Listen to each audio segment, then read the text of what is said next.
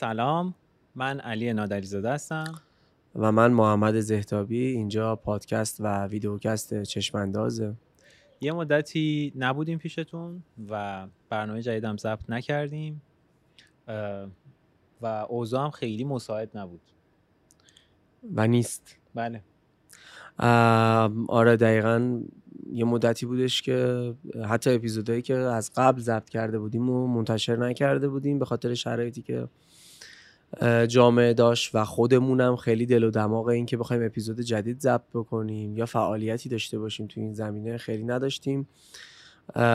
ناراحت بودیم مثل همه شما و تصمیم گرفتیم که یه خور فکر بکنیم که چی کار میشه کرد و اون کاری که بهتره رو انجام بدیم. تصمیم راحتی هم نبود فضا فضایی نبود که راحت بشه تصمیم گرفت.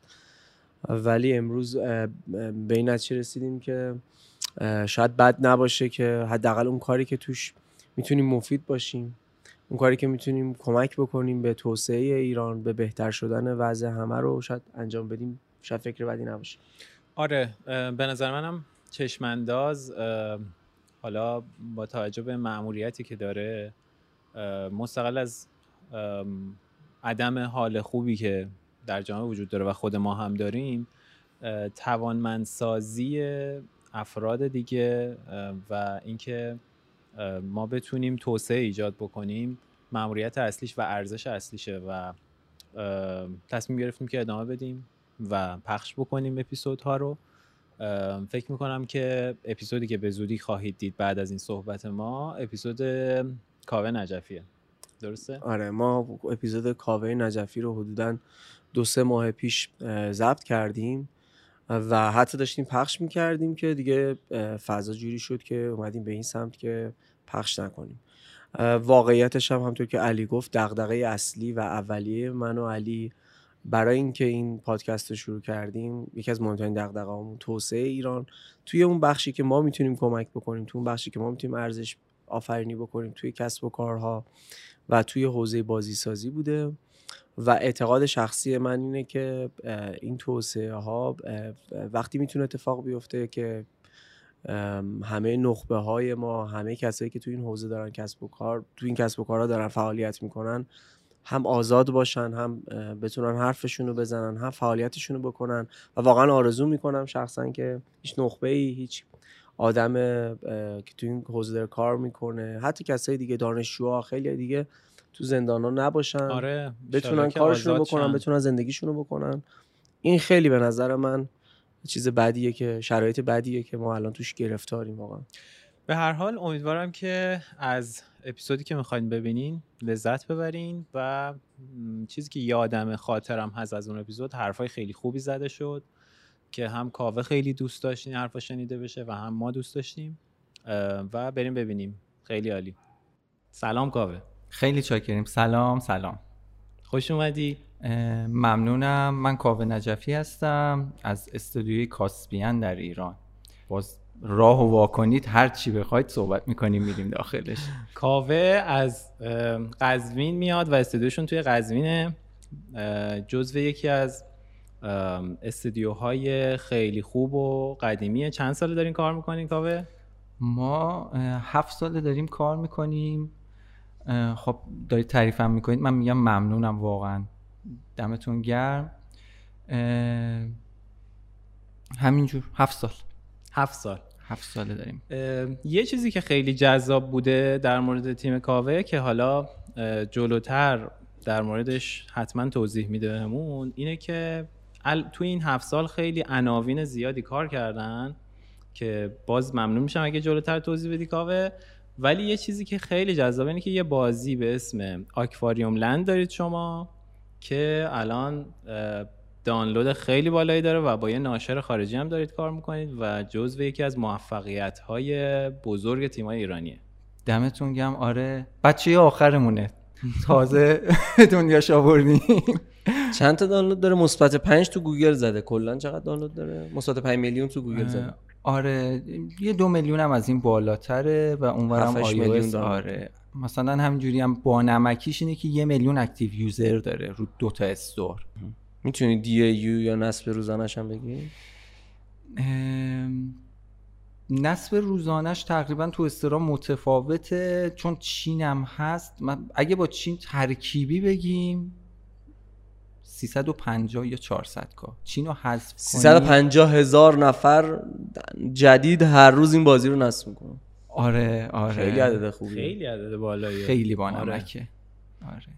و یه جالبی هم که داشت حالا همینجور خیلی شاید سریع رفتم توش. اولین بازی که به نظر خودمون توی مثلا این همه کارامون وقتی user های چینی اومدن retention ش تو چین بالا بود. همیشه بازیامون retention شون همه این کاری که کرده بودیم زیر 15 بود. اولین بار بود که ما retention بالای سی تو چین داشتیم.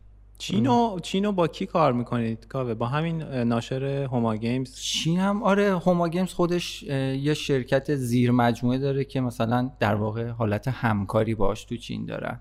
اون شرکت همه کارا رو دست می‌گیره و یو ای می‌کنه به قول معروف. یوزرگیری می‌کنه تو چین. خیلی جدی. الان این 350 هزار تاش می‌تونی بگی چقدرش پیده چقدرش ارگانیکه یا نه؟ هر جا که فکر کردی این آمار رو نه این آمار رو ندارم الان دقیق. چون بازی تازه هیچ شده. می‌تونیم بگیم ما تو سومین ماهی هستیم که داره براش یوزرگیری میشه. و تو رشد همچنان؟ و تو رشده. خیلی قشنگه. فکر می‌کنم جز معدود بازی های ایرانی باشین که مثبت 5 میلیون دانلود خارج از ایران. فکر کنم بازیش که شما منتشر کردین جی تی هست. آره. من بازی دیگه ای نمی شاید هم باشه ها ولی من نمی‌شناسم. اگه هست بگم. من همینجوری یکم ازش تعریف کنم. خب دوستشون داریم. ما تو استودیو خیلی آکواریوم دوست داریم. یه جورایی می‌تونیم بگیم از این لحاظ که خب برای خودمون غرور آفرین مثلا یک هفته رتبه سه top chart Google Play بود. برای خودمون جذاب بود. یک ماه توی top chart یعنی بین بازی یک تا ده بود توی Google Play. بالاترین رتبه‌ای هم توی مثلا کل دنیا تا الان 33 بوده.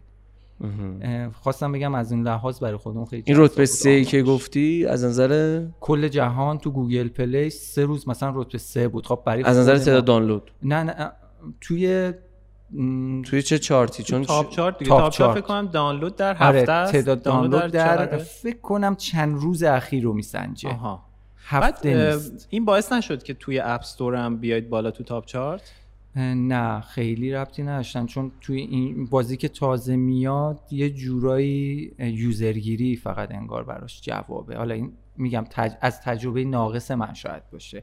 چون ما خودمون فکر می‌کنیم شیش ماه دیگه تجربه کاملی از این بازی و روند رشدش به دست میاریم.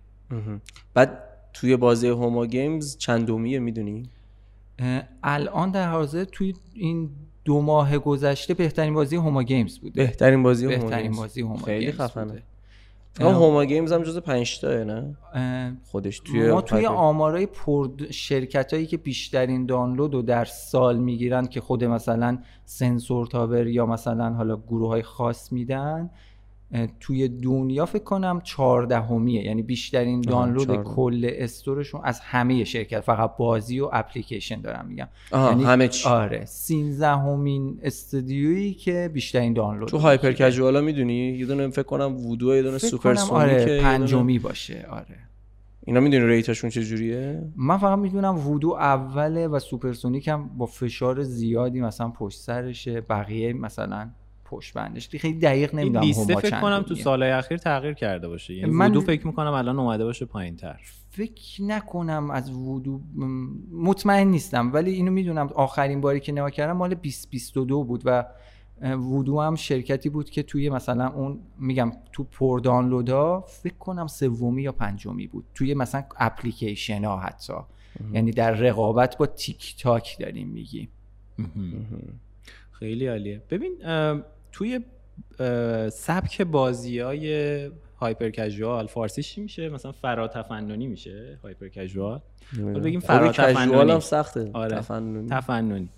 فرا تفننی یعنی که خب بازی اندازه کوچکتری مکانیکا احتمالا مهمتره به نسبت بازی های دیگه. عمر کاربر احتمالا کوچکتره به نسبت بازی های کژوال. و یه چیزی که این سبک میطلبه اینه که مدل های مختلفی از بازی های مختلف مکانیک های مختلف بازی رو اون تیمی که داره می‌سازه تست بکنه و مدام باید در واقع بسازین. شما همین مسیر رو رفتین. اگه رفتین چند تا ساختین؟ چطور بازخورد می‌گرفتین؟ ما هایپر کژوال رو یک سال و سه ماه پیش شروع کردیم. راستش رو بخوایم هنوزم تو استودیو میخندیم به اولین بازیمون. انقدر خنده داره که هر از گاهی ویدیوشو می‌ذاریم گروه یه بار دیگه همه به هم میخندیم. ما اینو ساختیم. وا این چی بود؟ الان که یک سال و سه ماه میگذره از این, این کار رو شروع کردیم ساخت prototype برای hyper casual ما حدودا 62 تا prototype تا الان تولید کردیم. خیلی عدد بزرگیه. توی یک سال و توی یک سال و سه ماه. یعنی می‌خوایم تقسیمش کنیم. چی میشه؟ interval ش چقدر میشه؟ هر چند روز یک بازی تقریبا می‌تونیم بگیم چهار تا. هر ماه چهار تا. هر ماه چهار تا. و تیمتون چند نفره؟ تیممون دوازده نفری بیشتر میشه؟ هر ماه چهار تا میشه؟ حدودا چهار و یه دهم مثلا. 48 تا بازی نه 15 ماه دیگه. 15 ماه آه یک سال سه ماه. 15 تا 60 تقریبا چهار. آها. خوبه.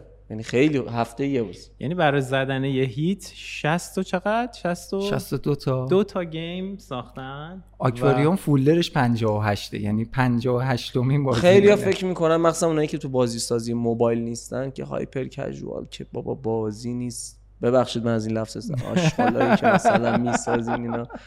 فلا اینا چیه و نمی‌دونم اینا که اصلا نه دیزاین داره نه آرت داره. نظرت چیه راجع به این؟ آره این قبول دارم این نگاه هست. و حتی ما خودمونم تو دل استودیو شاید اولش همچین نگاهی رو داشتیم. ولی پلن رو اگه قشنگتر نگاه کنیم هر هر کسی که می‌خواد ساخت یه چی رو شروع کنه مثلا ساخت بازی باید یه پله هایی رو بره.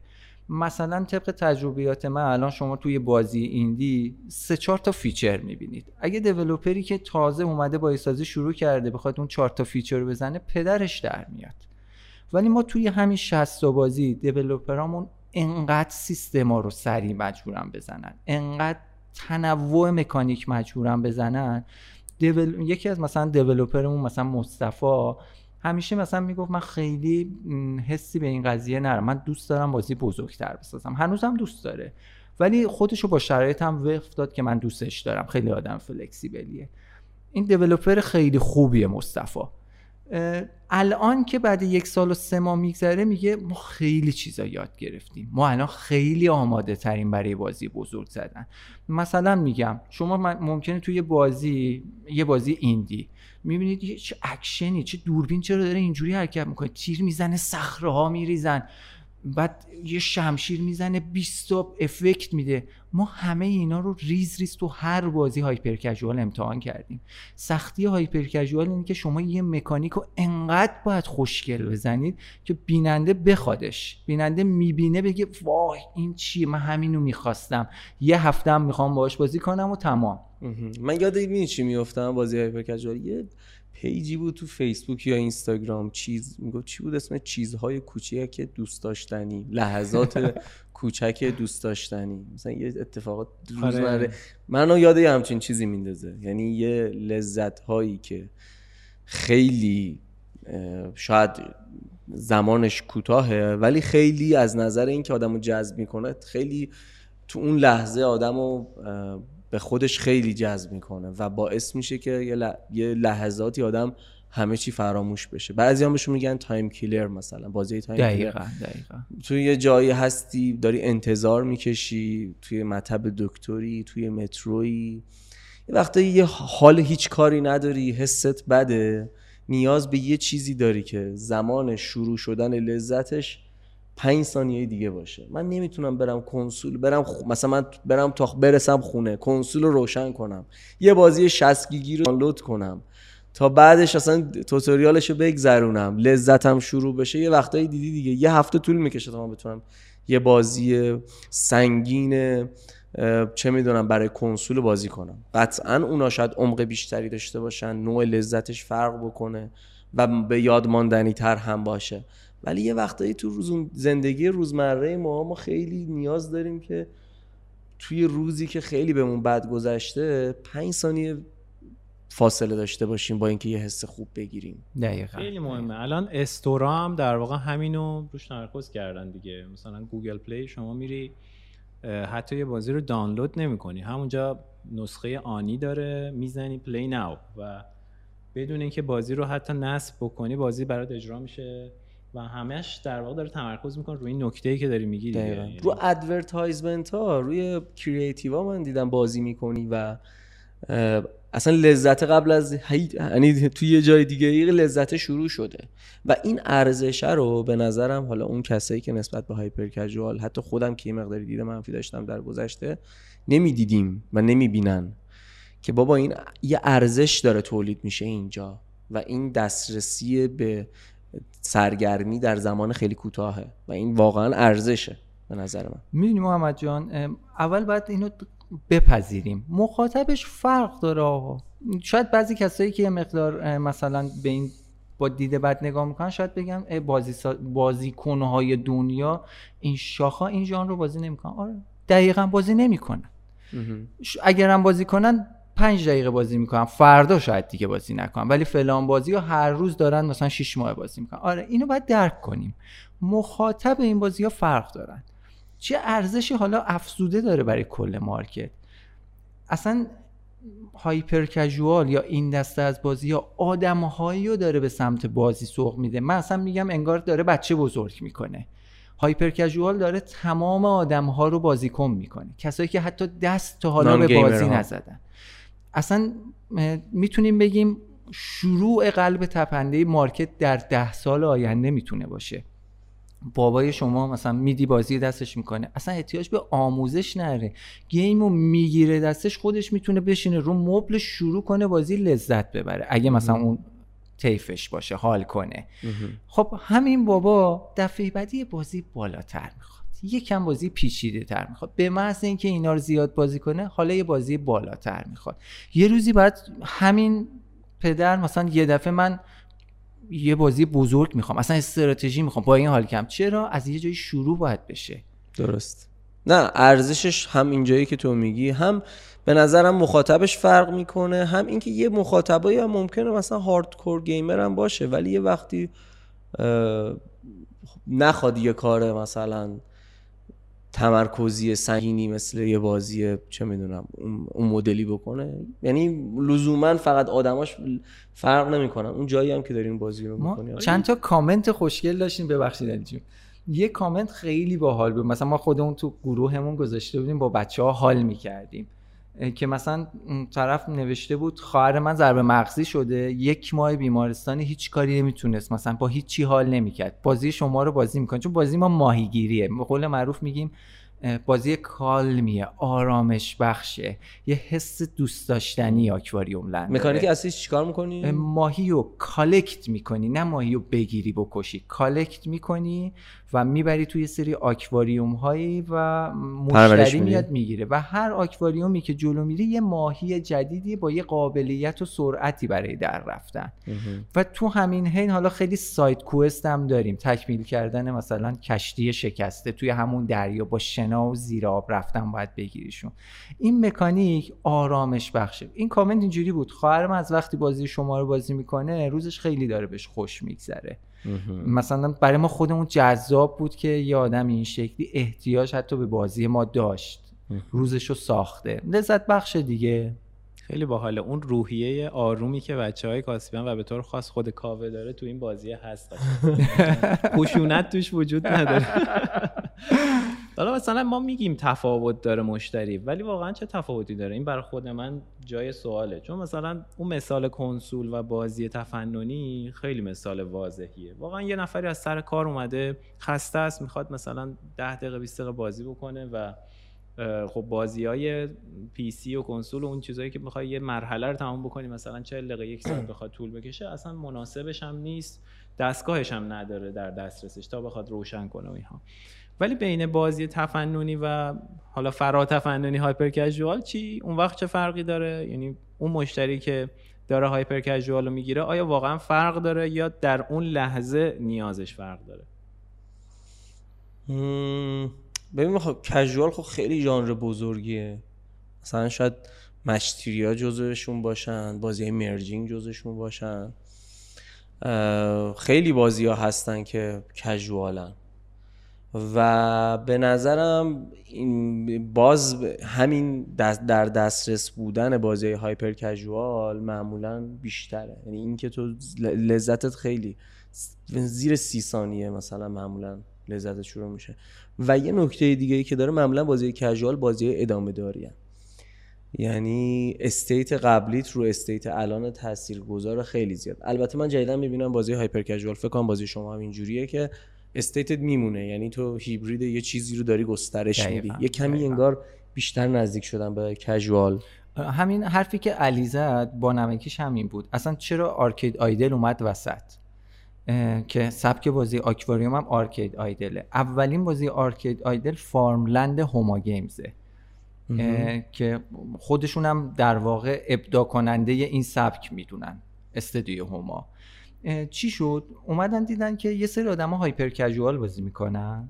یعنی دوست دارن دو دقیقه دو دقیقه بازی کنن برن بیرون reward بگیرن برن بیرون. یه سری ها casual بازی می‌کنن. بازی های بزرگتر. دوست دارن آپگرید کنن پیشرفت کنن رشدشون رو ببینن و برن جلوتر. حالا اون دسته ای که دسته دوم کژواله احتیاج به یه مقدار کور بودن بیشتری داره.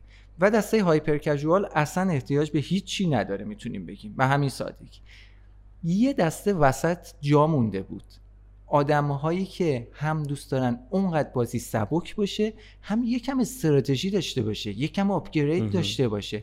این دسته یوزرها همیشه براشون جا خالی بود. آرکید آیدن اومده این دسته رو پوشش یعنی مگه بخوام خلاصش کنم میشه بازی هایی که سن کوتاه دارن ولی تو قابلیت پیشرفت هم دقیقا.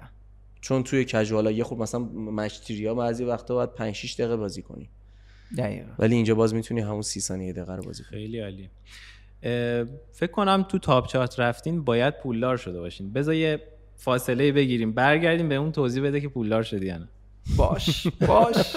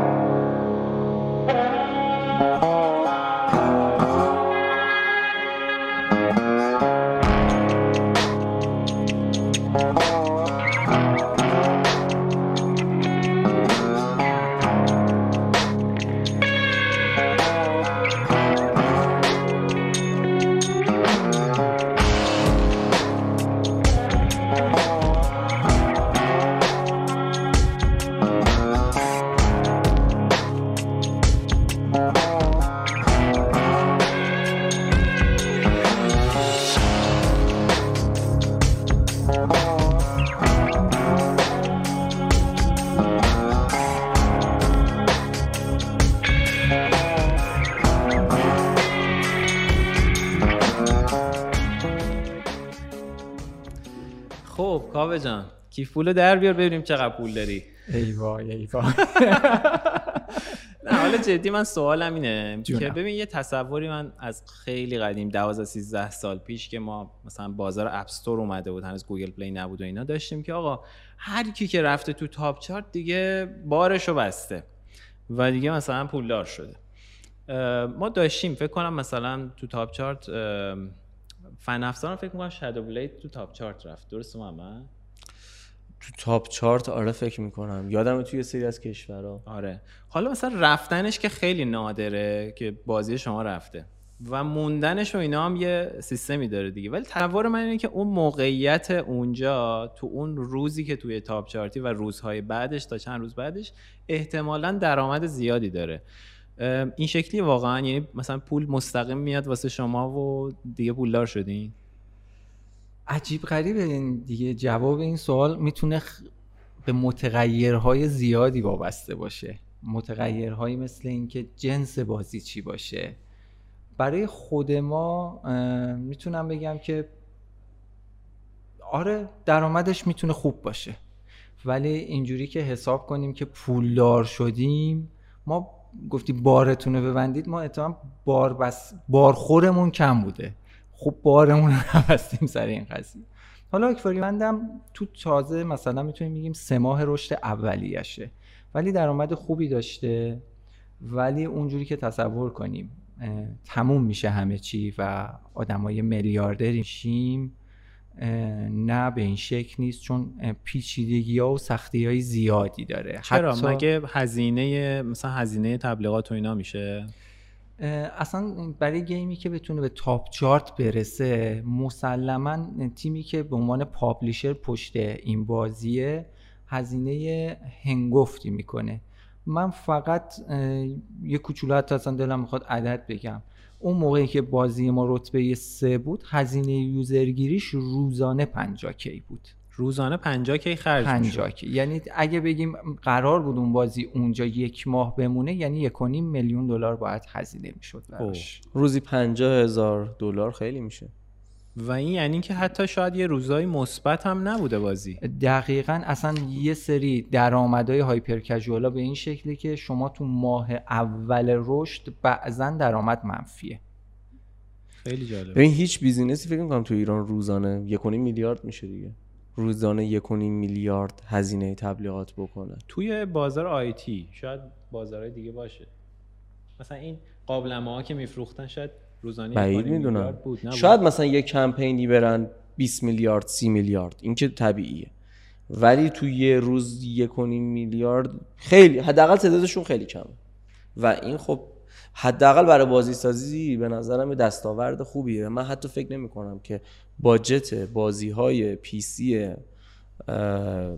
ایندی هم تو این اوردر باشه. یعنی بعید می‌دونم که مثلا کل باجتشون مثلا به 500 هزار دلار برسه. خیلی جالبه. من می‌خوام به این برسم که پس برای اینکه اون جایگاهو بگیری و ادامه بتونی بدی و برند بشی عملا اولش باید تو ضرر باشی و کلی هزینه است. یعنی این شکلی نیست که من رفتم تو تاپ چارت پولدار شدم. دقیقا.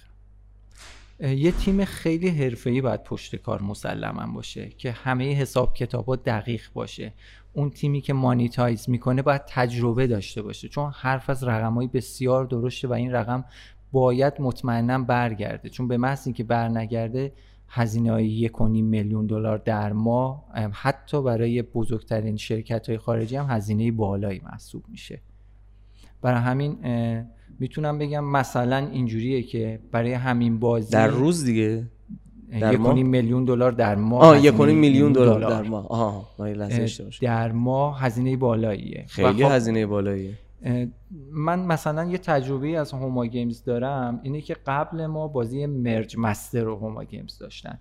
مرج مستر به عنوان پردانلود ترین بازی 2022 احتمالا انتخاب میشه چون اینا توی حتی کوارتر دوم هم اعلام کرده بودم مرج مستر پر دانلود ترین بازی دنیا محسوب میشه در حال حاضر.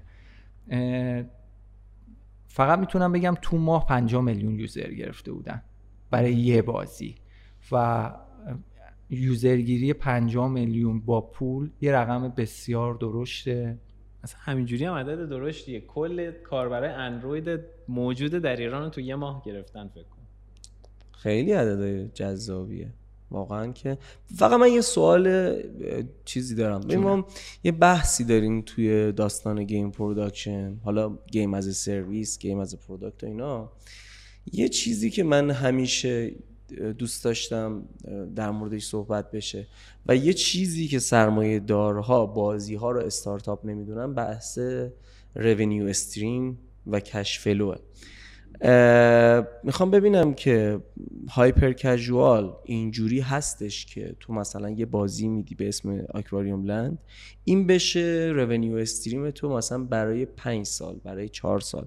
یا نه یه هیتی می‌زنی دو ماه سه ماه شیش ماه یه سال پول در میاری.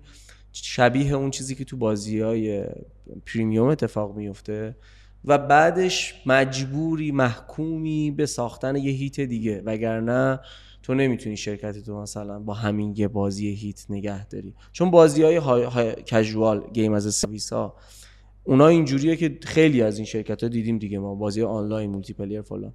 که یه بازی hit داره 15 ساله با همون یه hit در زندگی می‌کنه. می‌خوام تو hyper casual حداقل این عمره چقدره؟ hyper casual یه مقدار به جنس بازی بستگی داره. مثلا خب top hit های hyper casual مثل Helix Run مثل آکوار Aquapark که الان تو store هستن اینا خب چهار سال hit ن. و هنوزم که هنوز hit ن و دارن در خب اینا استثنا. استثنا رو بذاریم کنار. بگیم دسته دیگه چجورم به طور نرم طبق تجربه‌ای که به دست آوردم یه بازی hyper casual 6 ماه رونوی خوبی میده و بعد اون ممکنه یه رونوی خیلی معمولی در یک سال آینده بده. یعنی ممکنه سهم دیولوپر یه جا بشه مثلا 100 کی باز مثلا همین ادامه پیدا کنه تا چندین ماه. بعد دوباره این یه دفعه یه افت خیلی واضحی کنه ولی ادامه داره. مثلا شاید با 10 کی تا یک سال ادامه پیدا کنه.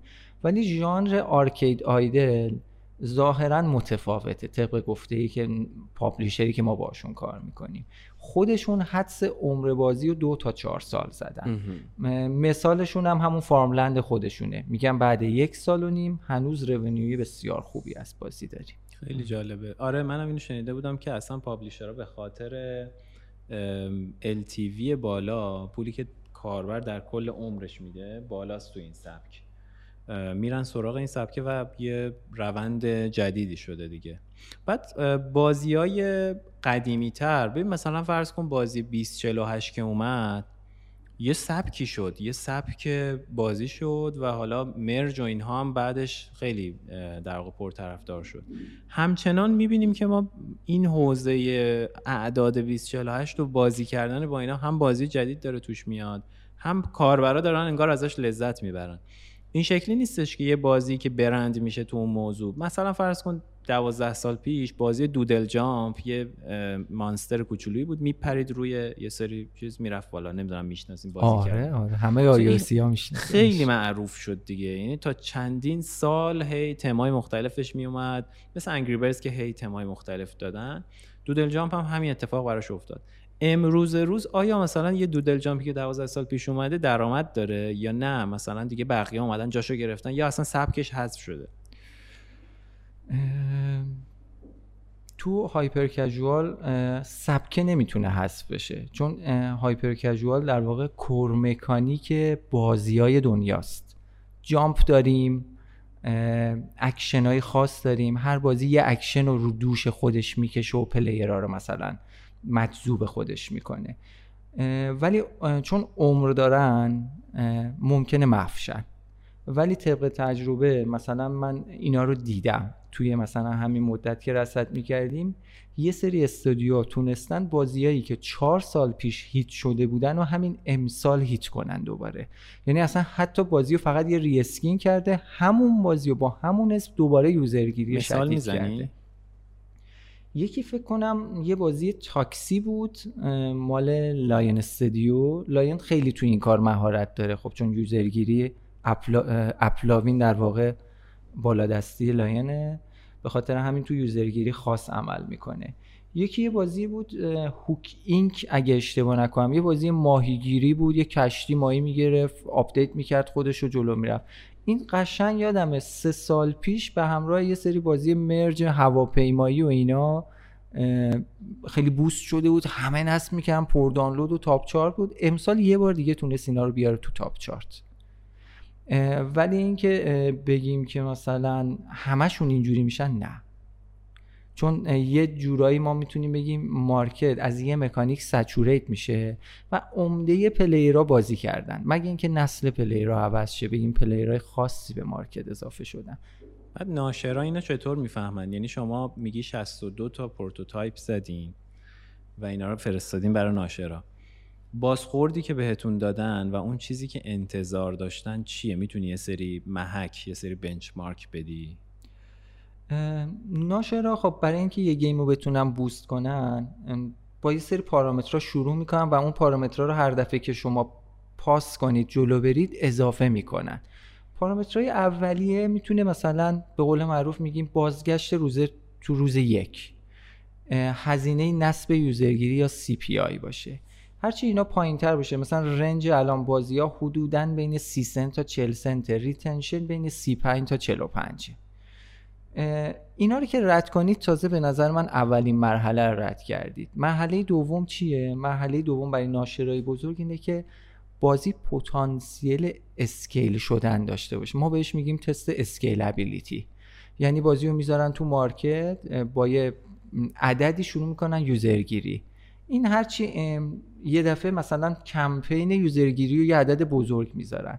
اگه اون کمپین خودش تونست user بگیره و CPI ش رشد نکرد اینم باز step با step انجام میدن. CPI ش رشد نکرد میگن این بازی قابلیت scalability داره. ما حتی سه تا از بازیامون تو همین مدت فقط به خاطر scalability fail شد. یعنی retention خوب CPI خوب scalability نمی شدن تو اون هیته یه دفعه CPI شون سریعا رشد می‌کرد. چند باید باشه retention مثلا که scalable باشه؟ نه scale scalability فقط به جنس بازی بستگی داره. اصلا به هیچ پارامتر دیگه ای بستگی نداره. نه به playtime بازی نه به retention بازی. از اینا نمیشه فهمید. بعد ببینید CPI چقدر رشد می‌کنه. جنس مکانیک بازی. اصلا تو market الان کشش داره یه دفعه شما مثلا روزی به جای مثلا 300 تا نصب 20 هزار تا نصب بگیرید. این اگه این کشش رو داشته باشه و CPI تو این بازه رشد نکنه یعنی scale یعنی باز به جز تست نمیشه اینو فهمید. من KPI بازیمو به تو بگم تو نمی‌تونی بگی این scalability دقیقاً. ولی یه نکته جالب داره این وسط. ببین یه وقتی هست تو می‌خوای بری بازی hit بزنی top بزنی پارامتر مقیاس پذیری رو داری scalable شدن رو داری. ولی یه وقتی هست می‌خوای یه آب باریکه داشته باشی. مثلا اون دو تا بازی شما که توی مقیاس پذیری در واقع قبول نشده میشه این شکلی بهش نگاه کرد که اگه روزی 500 تا یوزر بگیره مثبت ممکنه بشه؟ راستش ما خودمون خود استادیوم سعی کردیم تست کنه حداقل برای ما نشد. یعنی نتونستیم اینو به اون نقطه برسونیم که سود بده. ما حدسمون این بود حداقل این در حال حاضر برای ما کار خوبی نیست که اصلا روی این قضیه حتی فوکس کنیم. بعد دو سه بار تست یه جورایی گفتیم حداقل اون استودیو یه چی می‌دونست که اینو scale نکرد. بریم همون focus خودمون رو بکنیم. و کلا کار کردن با publisher ها چجوری به تو شما همیشه با یه publisher کار کردین یا publisher های مختلف؟ ما با Coda Games شروع کردیم. و بعدش با وودو کار کردیم. سه ماه که با وودو کار کردیم تو این سه ماه مثلا براش تونستیم ده تا game بسازیم. چون بحث مالی پیش اومد. مجبور شدیم با استودیویی کار کنیم که یه payment ی حداقل بهمون بابت prototype ا بده که ما بتونیم گذران کنیم. دیگه رفتیم سمت Homa. همه publisher ام تو ابتدایی اگه شما هیچ نداشته باشید و یه پنل قوی از بازی های خوب شما رو تست می‌کنن. یعنی میگن okay ما موافقیم با شما این کار رو می‌کنیم ولی این دوتا game رو بسازید. ما بهتون دو هفته فرصت میدیم. تو ابتدایی قشنگ می‌فهمن که تیم شما پتانسیل این کار رو داره یا نه. خب تیم ما قوی بود مشکلی از این بابت نداشتیم همیشه okay می‌شد این قضیه. و با Homa قرارداد بستیم و الان تقریبا یک سال و سه ماه انحصاری با Homa کار Homa کجاییه؟ هما یه پابلیشر فرانسویه. فرانسویه. و کلا نرم پاب قراردادهای پابلیشرهای هایپر کژوال چجوریه؟ من یکی دو بار که قراردادشون رو دیدم حالا نه این پابلیشرهایی که تو گفتی کلا. احساس کردم خیلی یک طرفه و دست بالا رو سمت پابلیشره. اینجوری همشون هست بعد قابل نگوشییته یا نه؟ مثلا خیلی سه من شنیدم مثلا وودو خیلی سخت گیره رو قراردادش.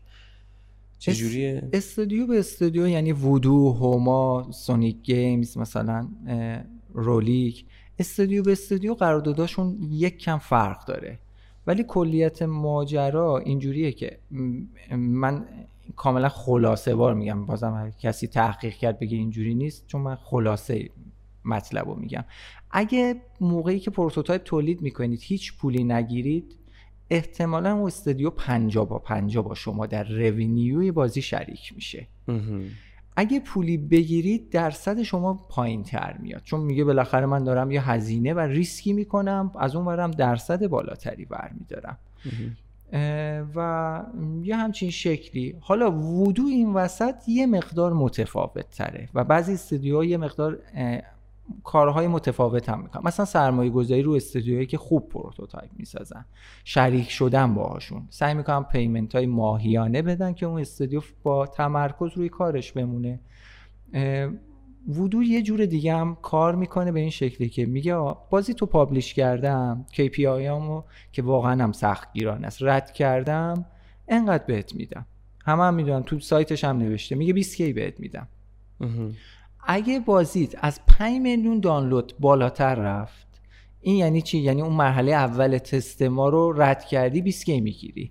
اگه اسکیل ابیلیتی داشتی بازیت از 5 میلیون تونستم 5 میلیون یوزر براش بگیرم انقدر پتانسیل داشت. اینجا 200 کا همینجوری نقد بهت میدم. جدا از درآمد جدا. از در اصلا ودود ش... تو این سکانس شیر درآمد نداره. میگه 200 کا نقد بهت میدم. تو این سناریو بعضی وقتا وودو وارد میشه کل game رو می‌خره یا بعدش میگه هر میلیون دانلودی که من با CPI گرفتم یعنی خودم UA کردم 6 K 7 K بهت میدم. من فکر کنم چون تعداد عناوینی که سمتش میاد خیلی زیاده مدلش رو برده سمت انتخاب تا اینکه بخواد یه بازی رو هی کار بکنه موفقش بکنه.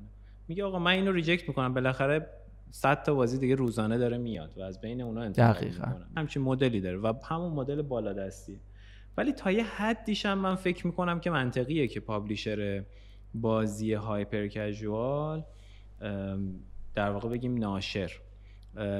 تا یه حدی سهم بیشتری بگیره به نسبت اون زمانی که توسعه دهنده داره می‌ذاره چون تو سبک قبلی مثلا نگاه بکنین توسعه دهنده زمان بیشتری میذاشته رو بازیش. اون ناشره هم بودجه تبلیغات کمتری. ولی تو این سبک بودجه تبلیغات خیلی بزرگ شده برای اینکه هیت بشه بیاد بالا. از اون ور توسعه دهنده هم در واقع زمان کمتری داره برای توسعه بازیش می‌ذاره دیگه مثلا این بازی شاید تو دو سه ماه در بیاد ولی بازی های سبک کژوال یا تفننی ممکنه دو سال باید کار بکنی یه, یه سال باید جورایی. کار کنی بله, بله. من یه کمی روی این چیزم دارم. چون درسته خود ساخت بازی دو هفته یه هفته طول می‌کشه ولی خب پشتش 20 تا بازی دیگه هم دور ریخته شده دیگه یعنی اونا هم جزء زمان ساخت این یه جورایی انگار باید ببینی. نمی‌دونم نه؟ می‌دونی شبیه چیه؟ شبیه اینه که یه مسابقه داره برگزار میشه. چون ساختنش زمان کمی می‌بره تیمای کوچیک براشون در دسترسه و اومدن در واقع توی این مسابقه شرکت کردن. این باعث شده ناشر بازی فراتفننی در واقع بیاد چیز بکنه انتخاب بکنه و توسعه دهنده در واقع توی یه جورایی حوزه ضعف قرار می‌گیره. کاوه جان در مورد استدیوتون گفتی که هفت ساله دارین کار می‌کنین و من مشتاقم که بدونم که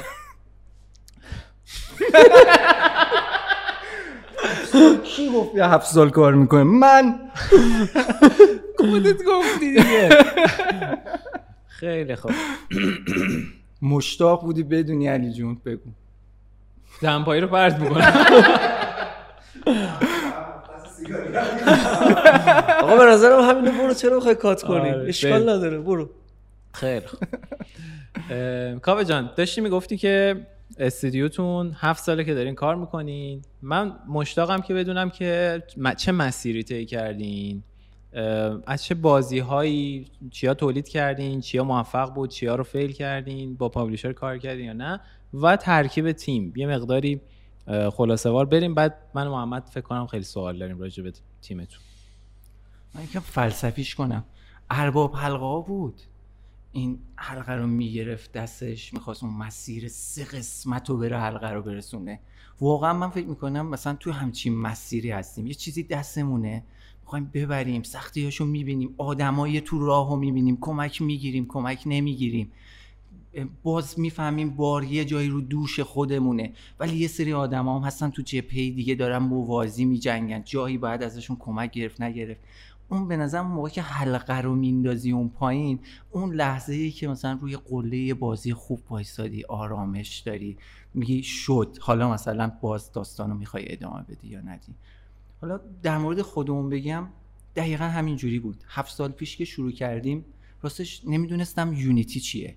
اندروید داشتم جاوا, اسکری... جاوا کار می‌کردم. بعد بعد دو ماه یه اپلیکیشن تکسی فرستادم. مثلا کافه گفتم خب این گل یکم بود. بعد داشتم منو کوک می‌کرد. آها اینم بگم قبلش. من دانش دکترای مکانیک سال سوم بودم. دانش دکترا دکترای مکانیک سال سوم.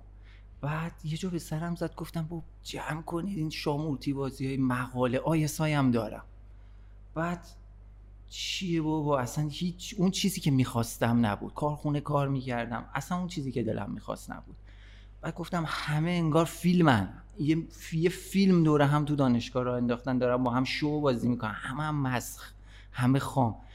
دیوونه شدم نمی‌دونستم باید چیکار کنم. رفتم خونه راستشو بخواید فقط کتاب خوندم. تنها راه درمانم فقط کتاب بود. بیستیاری تقریبا شیش ماه صبح تا شب کتاب میخوندم. کدومش خیلی تاثیرگذار من یالوم اصلا یالوم منو زنده کرد اروینی یالوم. اروین یالوم. روان درمانی اگزیستانسیال من با وقتی نیچه گیریست شروع کردم بعد به. درمان شوپنهاور و اگزیستیان- اگزیستانسیالیسمش هم خوندم بعد در مورد خودش هم همه این کتاب فن یالومم یالوم کتاب بده میرم اصلا کتاب فروشی میگم یالوم جدید چی اومده بعد درمان شوپنهاور مسئله اسپینوزا اینا دیوانشم بعد توی یالوم من با بقیه آشنا شدم. با نیچه شوپنهاور با هایدگر.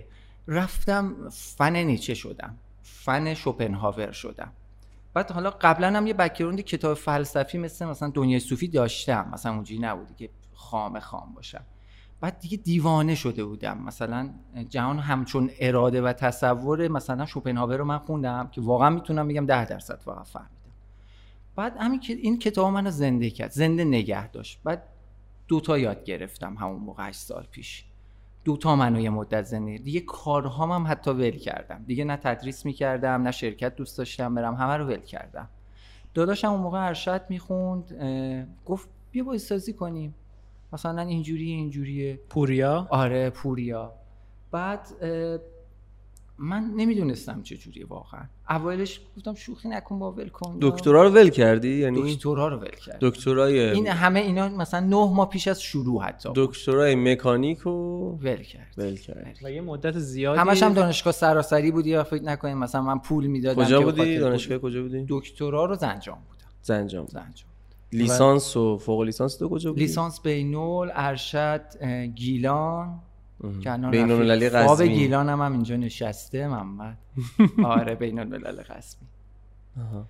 یه چیز خوبی که شاید برای جوونا بگیم یه همین چند دقیقه میگی با- جوونا هی داری میگی؟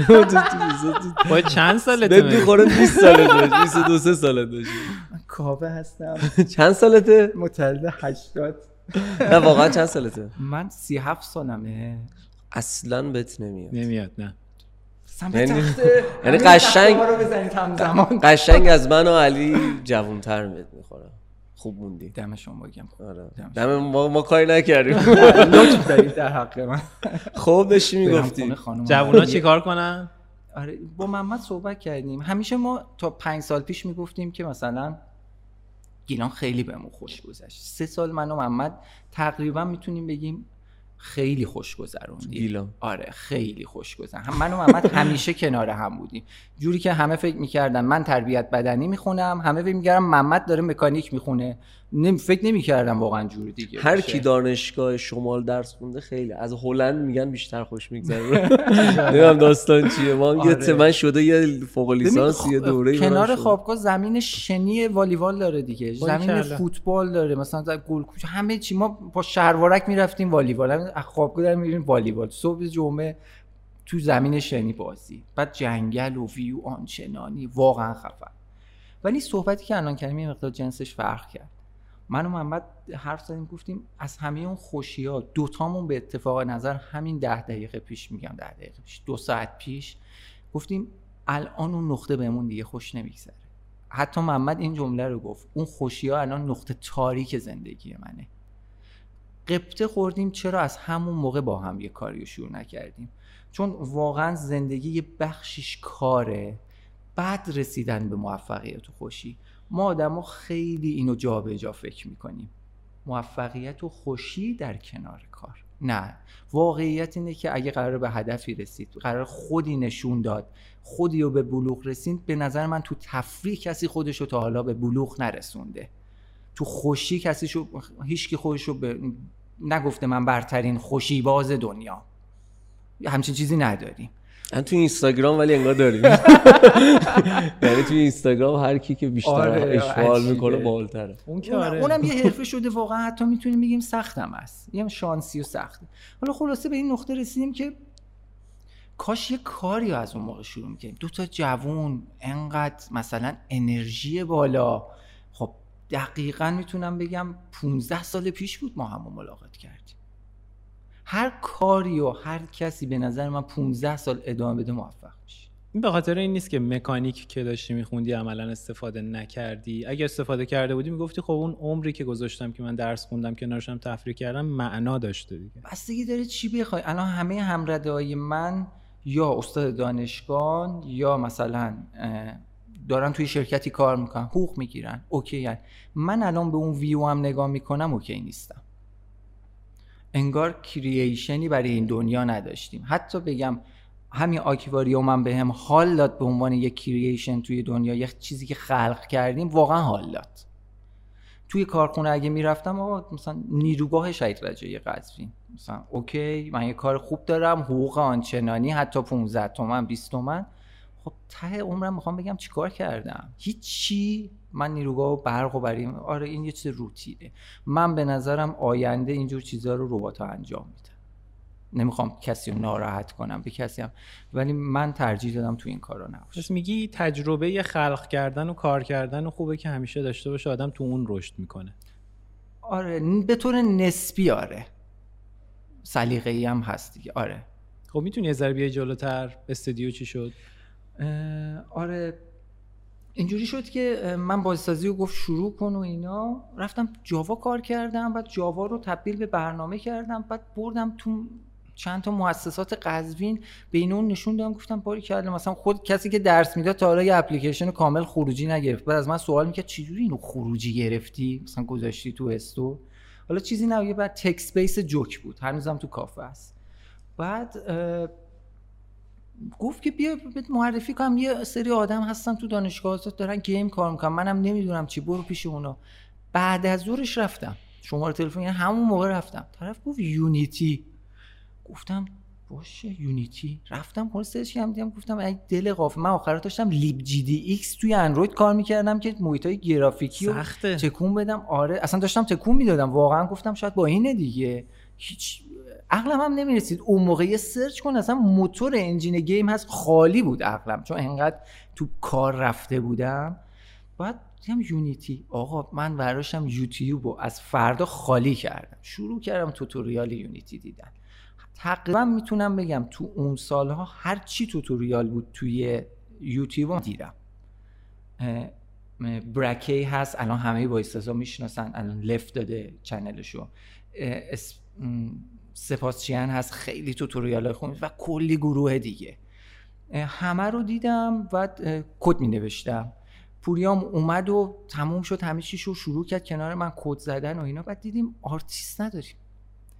من تو این زمینه خوب بود از اول نقاشیم از بچگی خوب بود. گفتم OK من این کار رو می‌کنم تو کد بزن. دیگه رفتم یعنی بعد یه مدت 6 ماه کد نویسی رفتم سمت art. شروع کردم base مثلا یکم دو بعدی کلی کلاس تهران برو. هر چی بگید کلاس تهران اومدم. شاید هشتا تو زمینه art من کلاس اومدم تهران. اینا باب شد و من آرتیست تیم شدم به عنوان designer سایت بازی می ساختیم من بودم پوریا. حامد این وسط بهمون join شد. حامد به عنوان یه developer ی که از قدیم تو تیم رباتیک قزوین بود بهمون join شد. و تیم سه نفره شکل گرفت. این وسط آرتیست هایی به بهمون اضافه شدن و رفتن که هم خوب بود هم بد شد شما توی هم محیط دانشگاه قزوین بودین آره. که حامد بهتون اضافه شد؟ آره. حامد اون موقع مثلا عضو دانشگاه بود. دانشگاه بهمون در واقع فضایی داد و یه مقدار کامپیوتر بهمون بها داد از این لحاظ. چرا؟ شما که مگه عضو دانشگاه بودین که همچین امکاناتی نه. حامد حرفش خیلی برو بود.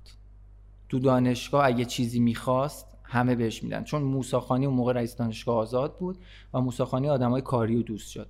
بعد اینکه یه مدت هم ما رو دید با منم و داشتم هم خیلی حال کرد. اینجوری بگم ما هشت صبح کار می‌کردیم تا دوازده شب. شکی توش نیست ما تو دو سال اول غیر این کار کرده باشیم. موساخانی حتی هفت مورد ما به یاد داریم که ساعت یک و نیم شب در اتاق ما رو باز کرد و ما توی استودیو بودیم.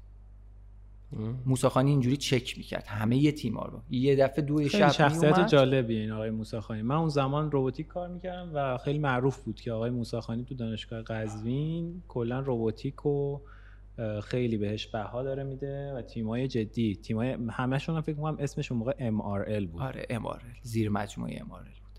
منم یادمه که یه رباتیک خیلی قوی داشتم ولی خود موساخانی رو نمیشناختم. خب؟ م، و همینجور رفتیم جلو. یه سری بازی الان. دوازده دو... چند چند نفرین الان سه نفری نه نه. ال- ال- الان الان نه الان تو داستان. الان تو داستان. الان دوازده نفری الان دوازده نفر خب ولی اینجایی که داری تعریف می‌کنی سه سه نفر بازی مثل جنگ کنکوری رو ساختیم. کپی Quiz of Kings برای سوالای کنکوری ها بود و نگرفت چه سالیه اینی که داری میگی؟ این دقیقا 6 سال پیش.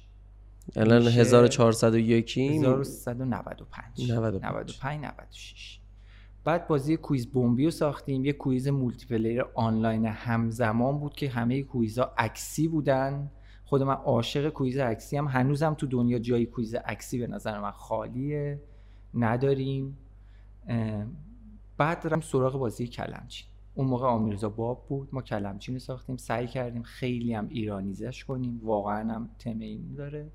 یه مکانیک رو یکم side ش رو عوض کردیم. با نمک برای اولین بار بعد سه سال ما پول در آوردیم. با کلمچین با کلمچین ما قبل اون تو این سه سال هیچ ریالی در نیاوردیم. سبک. شبیه همین آمیرزا و ورد کوکیز و اینا بود؟ مکانیک پایین اونایی که بازی کلمه می‌سازن مکانیک پایین صفحه شبیه سبک آمیرزا بالای صفحه رو کامل خودمون اختراع کرده بودیم. و با نمکه واقعا سه. سال هیچ پولی در نیاوردین چیکار می‌کردین اه، اون موقع مجرد بودی؟ مجرد بودیم. خب خرجمون رو به حداقل رسونده بودیم. از جیب میخوردیم. فتوسنتز. دقیقا.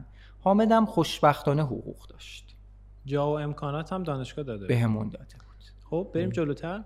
بچه ها آروم آروم از سال چهارم بهمون join شدن و ما مجبور شدیم پلنامون رو عوض کنیم. پلنای زیادی توی سر داشتیم که نمی‌تونستیم با سه نفر اجرایی کنیم. مجبور بودیم game های کوچیک برداریم. تور کلمات هم توی این فیمابین ساخته بودیم.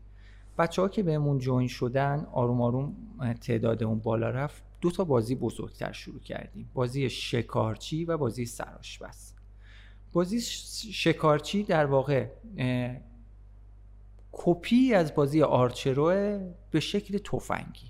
بازی سراشپز هم که ایرانیزه بازی خارجیه. یعنی ما تمام غذا رو ایرانی کردیم لحن ایرانی تیکه کلمه ایرانی و واقعا هم بازی کولیه.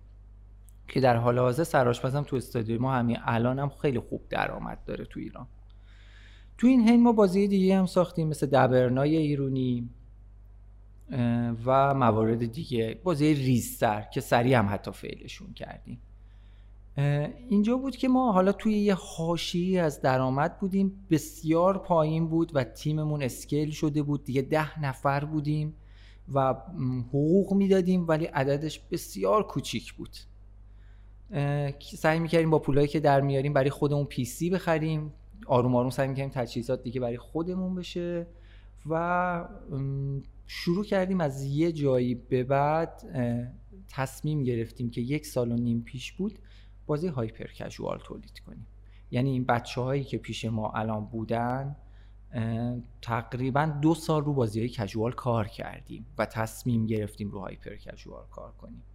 برای اینکه یه ایده ای داشته باشیم راجع به وضعیت مالی این بازیتون می‌تونی بگی مثلا یه تیم چند نفره با این حقوقای عرف امروزی رو پشتیبانی می‌کنه؟ بازی سراشپز بازی سراشپز اه، الان خب درآمدش بالاست روز اول انقدر نبود.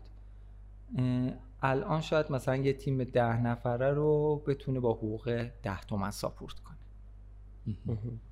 خب و یه چی هم بمونه مثلا. ولی تو این فیلم میگم ام، از اول انقدر درآمدش نبود. اونم خب کلی کار کردیم. افراد متنوعی هم تو این مسیر بهمون اضافه می‌شدن و می‌رفتن. یه چیزی هم بود که نیروی کار ما جوون بود. دوست دارم یکی از بچه هامون بگم. اگه فکر می‌کنید جاشه؟ بگو، نه، آره، خوبم هست. ما بچه هایی که اول بهمون جوین شدن آریا بود. آریا از دل مثلا تیم روباتیک اومد بهمون. آریا یه رگش ژاپنیه. و. ژاپنی آره، آریا؟ صبوحی. فامیلیش. ایرانیه. باباش یعنی خب. ایرانیه. پروگرامر. پروگرامره. آریا آدم خاصیه. پروگرامر قهاریه قشنگ اون تم ژاپنی هم می‌تونید توش ببینید ولی خب ما ایرانی کامل میدونیمش و به عنوان یه ایرانی خیلی زیاد دوستش داریم.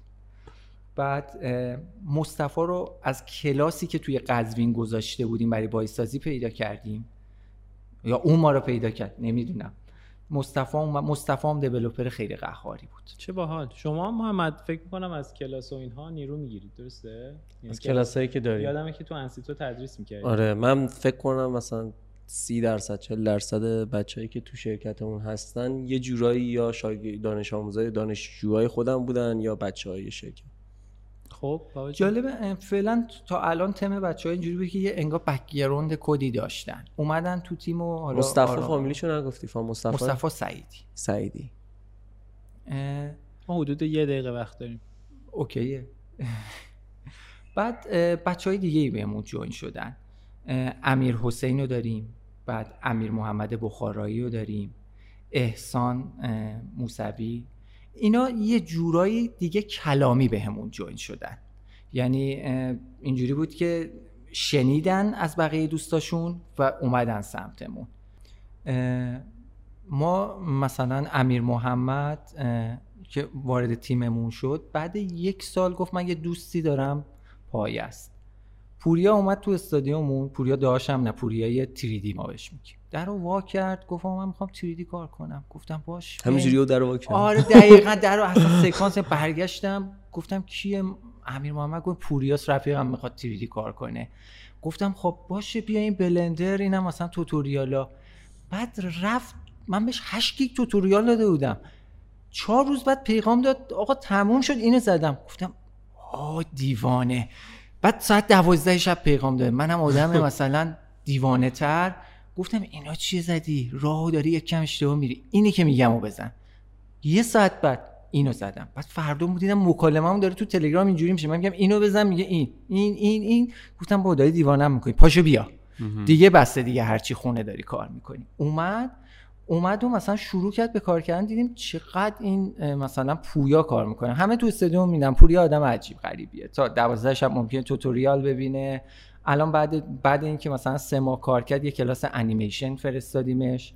انیمیشن اونجا یاد گرفت. خود استاده اونور می‌گفت بابا این دیوانه رو از کجا پیدا کردی؟ یه جورایی همه بچه همون دیوانه ها. ولی خب پوریا اینجوری. انیمیشن الان پوریا کنار بهنام. بهنام هر روز از ابهر میاد استودیوی ما. یه جورایی concept artist ماست فکر کنید هر روز دو ساعت با اتوبوس میره دو ساعت برمیگرده. ما بهش میگیم کوه استودیو. هیکلش هم واقعا مثل کوه. قشنگ اصلا. محمد جان به از شما نباشه دو برابره دقیقا دو برابره بعد این آرتیست لطیف وا. لطیف که میگم اصلا واقعا لطیف. بدنساز حرفه‌ای لطیف. چه شود دیگه. میره ابهر رو میاد concept artist مونه واقعا عجیب غریبه. چجوری پیداش کردیم؟ یکی از بچه‌هامون تو استودیو که الان نیست گفت آقا تو خدمت می‌رفت خدمت.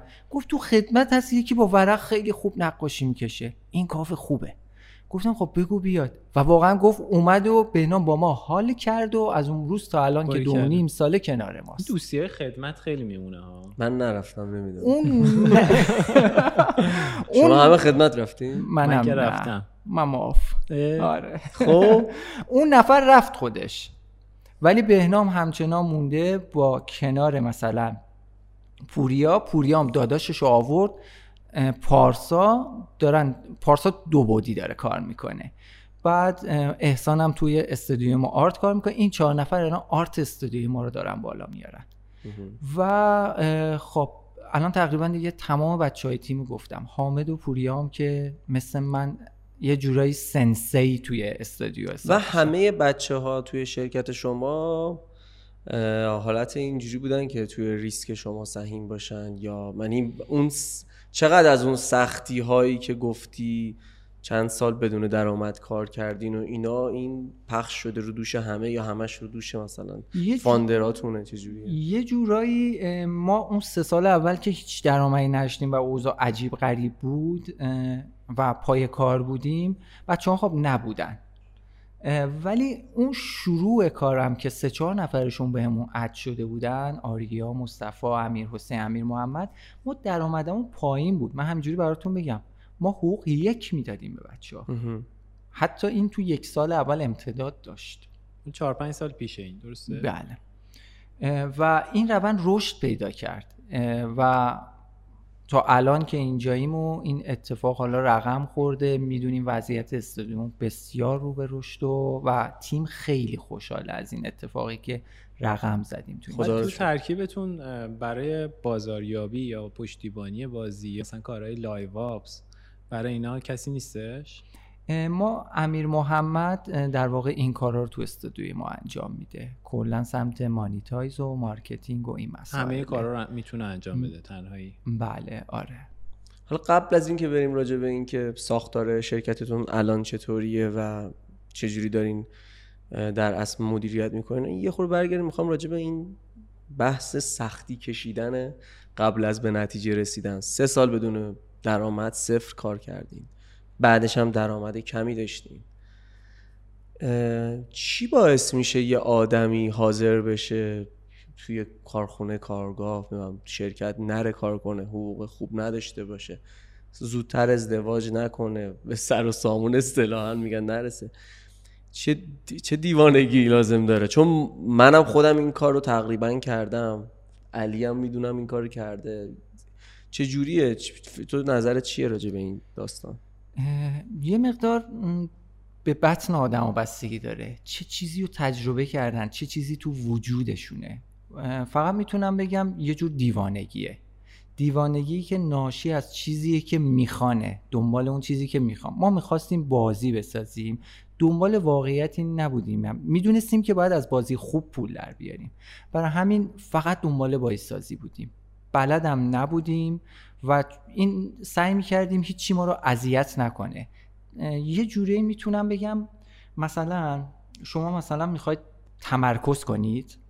مسلما توی بازار نمی‌تونید تمرکز کنید. من میگم منظورم چیه؟ باید برید یه اتاق دربسته ساکت بتونید تمرکز کنید. خب ما خرج ما می‌خوام بگم اینجوری. ما می‌خواستیم یه کاری کنیم که سخت بود برامون.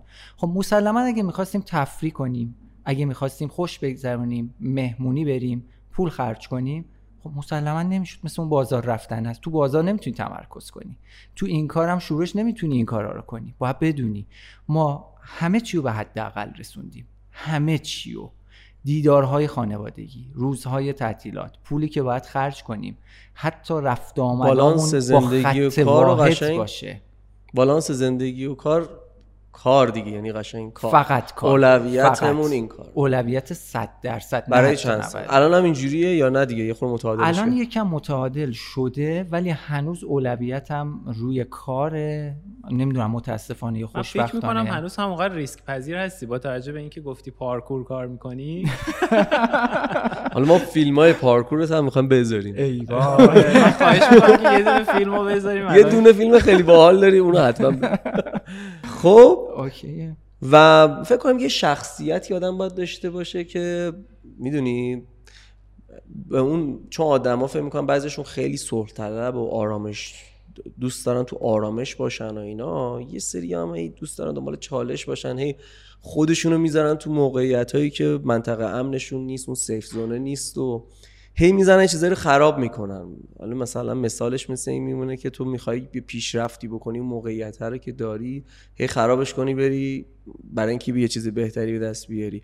مثلا فرض کن تو با لگو یه چیزی ساختی بعد چهار تا قطعه پنج تا قطعه اضافه داری. نمی‌تونی اینا رو بچسبونی به زور. مجبور میشی اون چیز خوشگلی که ساختی رو خراب کنی اینا رو بذاری روش دوباره یه چیز بهتر بسازی. مثال قشنگیه آره. آره. و این روحیه ای که جرأتش رو داشته باشی بزنی خراب کنی یا مثلا تو از اون آرامشه بیای بیرون اون خیلی به نظرم ارزنده است. حتی اگر موفق نشی یه خوبی داره اینه که وقتی 50 سالت شد حسرت نمی‌خوری بگی چون من می‌بینم دیگه آدمای دور و می‌بینم. 50 سالشه 60 سالشه همش میگه من 20 سالم بود 35 سالم بود می‌خواستم فلان کارو بکنم.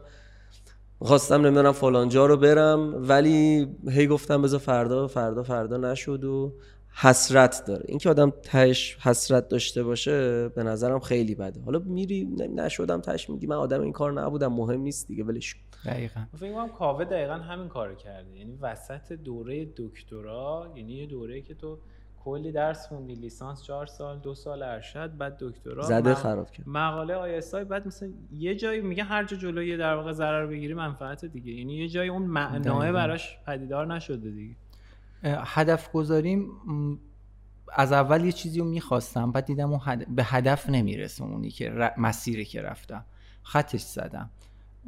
الان هدف گذاری مشخصه. می‌دونم که مثلا می‌خوایم به کجا برسیم و پله پله میبینمش. سعی می‌کنم براش ریزی و تمرکز ایجاد کنم. چیه چشم اندازتون؟ با همین بچه هایی که داریم بازی سال دنیا رو بزنیم. بازی سال دنیا. بازی سال دنیا. سال دنیا از نظر کجا؟ چون بعد Game Award هست نمی‌دونم سال دنیا تو اپل هست توی جای مختلف. بازی سال مثلا It Takes Two بازی سال پارسال. آها.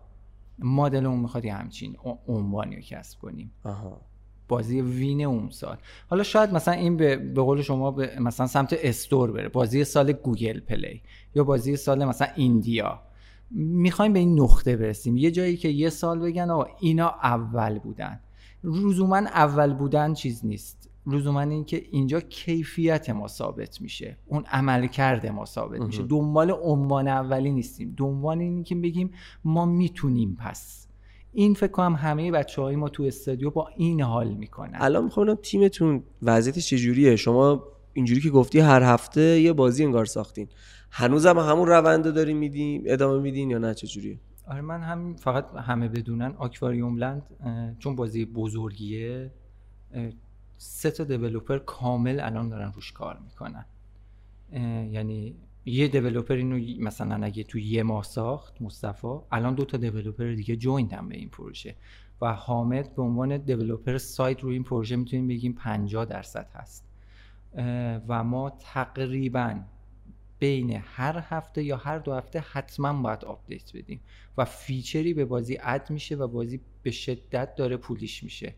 انقدر که بازی بزرگ شده تقریبا می‌تونم بگم سه تا مکانیک side quest براش در آوردیم یعنی عجیب غریب شده. و در کناره ما داریم ماهی دو تا بازی هم prototype تولید یعنی از چهار تا شده دو تا؟ درست میگم؟ بله بله.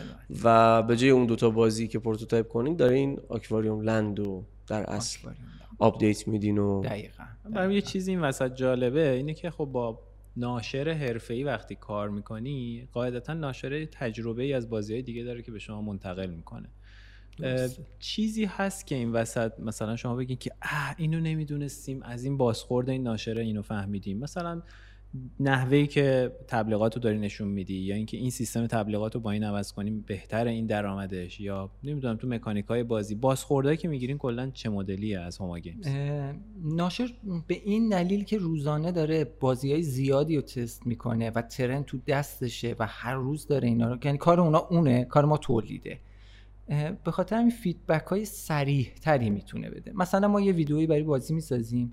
میگه رنگ این تیره است. این اصلا پارامتر داره دیده نمیشه. ما اینا رو می‌گیریم و edit می‌کنیم به سرعت. یه همچین polish ه. مثلا تو بازی رو داریم می‌سازیم. یه جا مثلا بازی چرخش اینجوریه که tutorial خوب انجام نشده. یا event ها یه جایی خورده که یه جایی ریزش شدیده. میگه اینا رو بگیر جلوشو بگیر. بعد feedback میده. اونم واسه به تیمی که باهاش کار می‌کنه داره. یعنی مثلا تیم اگه حرفه‌ای باشه خودش می‌تونه نظر بیاره جلو سریع اصلاح کنه. نه خود ناشر خودش هم نظر میده و ایده هم میده. دیگه هر کی دیگه حرف دیگه منطقه. و واقعیت اینه که تو وایسازی هیچکی نمی‌دونه چی میشه. نه من باید ناراحت شم اگه ایده اونا رو اجرا می‌کنم. نه اونا باید ناراحت شن که ایده من داره پیاده سازی میشه. فقط یه چی می‌تونه نتیجه گیری کنه. نتیجه اون مکانیک یا عمل کردی که گذاشتیم نتیجهش با قیمت عدد رقم میاد بیرون. اینجا مشخص میشه. ما حتی تو بازی خیلی feature ها گذاشتیم تو همین مدت حذف شدن به طور کامل. یا feature هایی گذاشتیم retention 4 درصد رفت بالا. مثلا خب retention این بازی الان آکواریوم تو آی 48 درصده. شما ای بی تست هم می‌کنین یا نه؟ A/B test هم می‌کنیم. بعد با چه tools A/B test می‌کنین؟ هوما خودش package ش A/B test رو پوشش میده.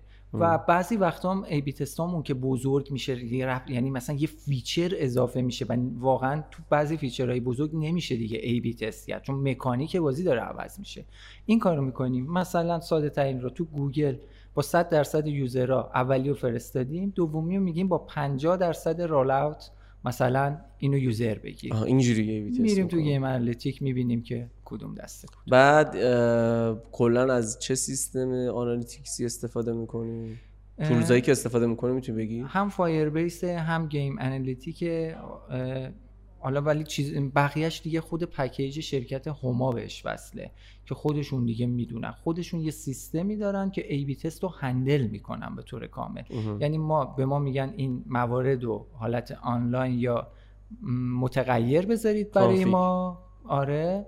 بعد اینا رو خودشون A/B test می‌کنن و تو پنلشون هم خودشون می‌تونن ببینن هم ما که به عنوان توسعه دهنده بعد الان اون دو تا تیمی که دارن prototype می‌زنن با اون تیمی که داره آکواریوم می‌زنه جدا یا نفراتشون اشتراک دارن اه، آرتیستا برای اون ممکنه برای آکواریوم هم art بزنن برای اون. دوتا تیم هم بزنن من به عنوان مثلا کسی که producer م یا designer م رو دوتا پروژه روی همه پروژه هم هستم.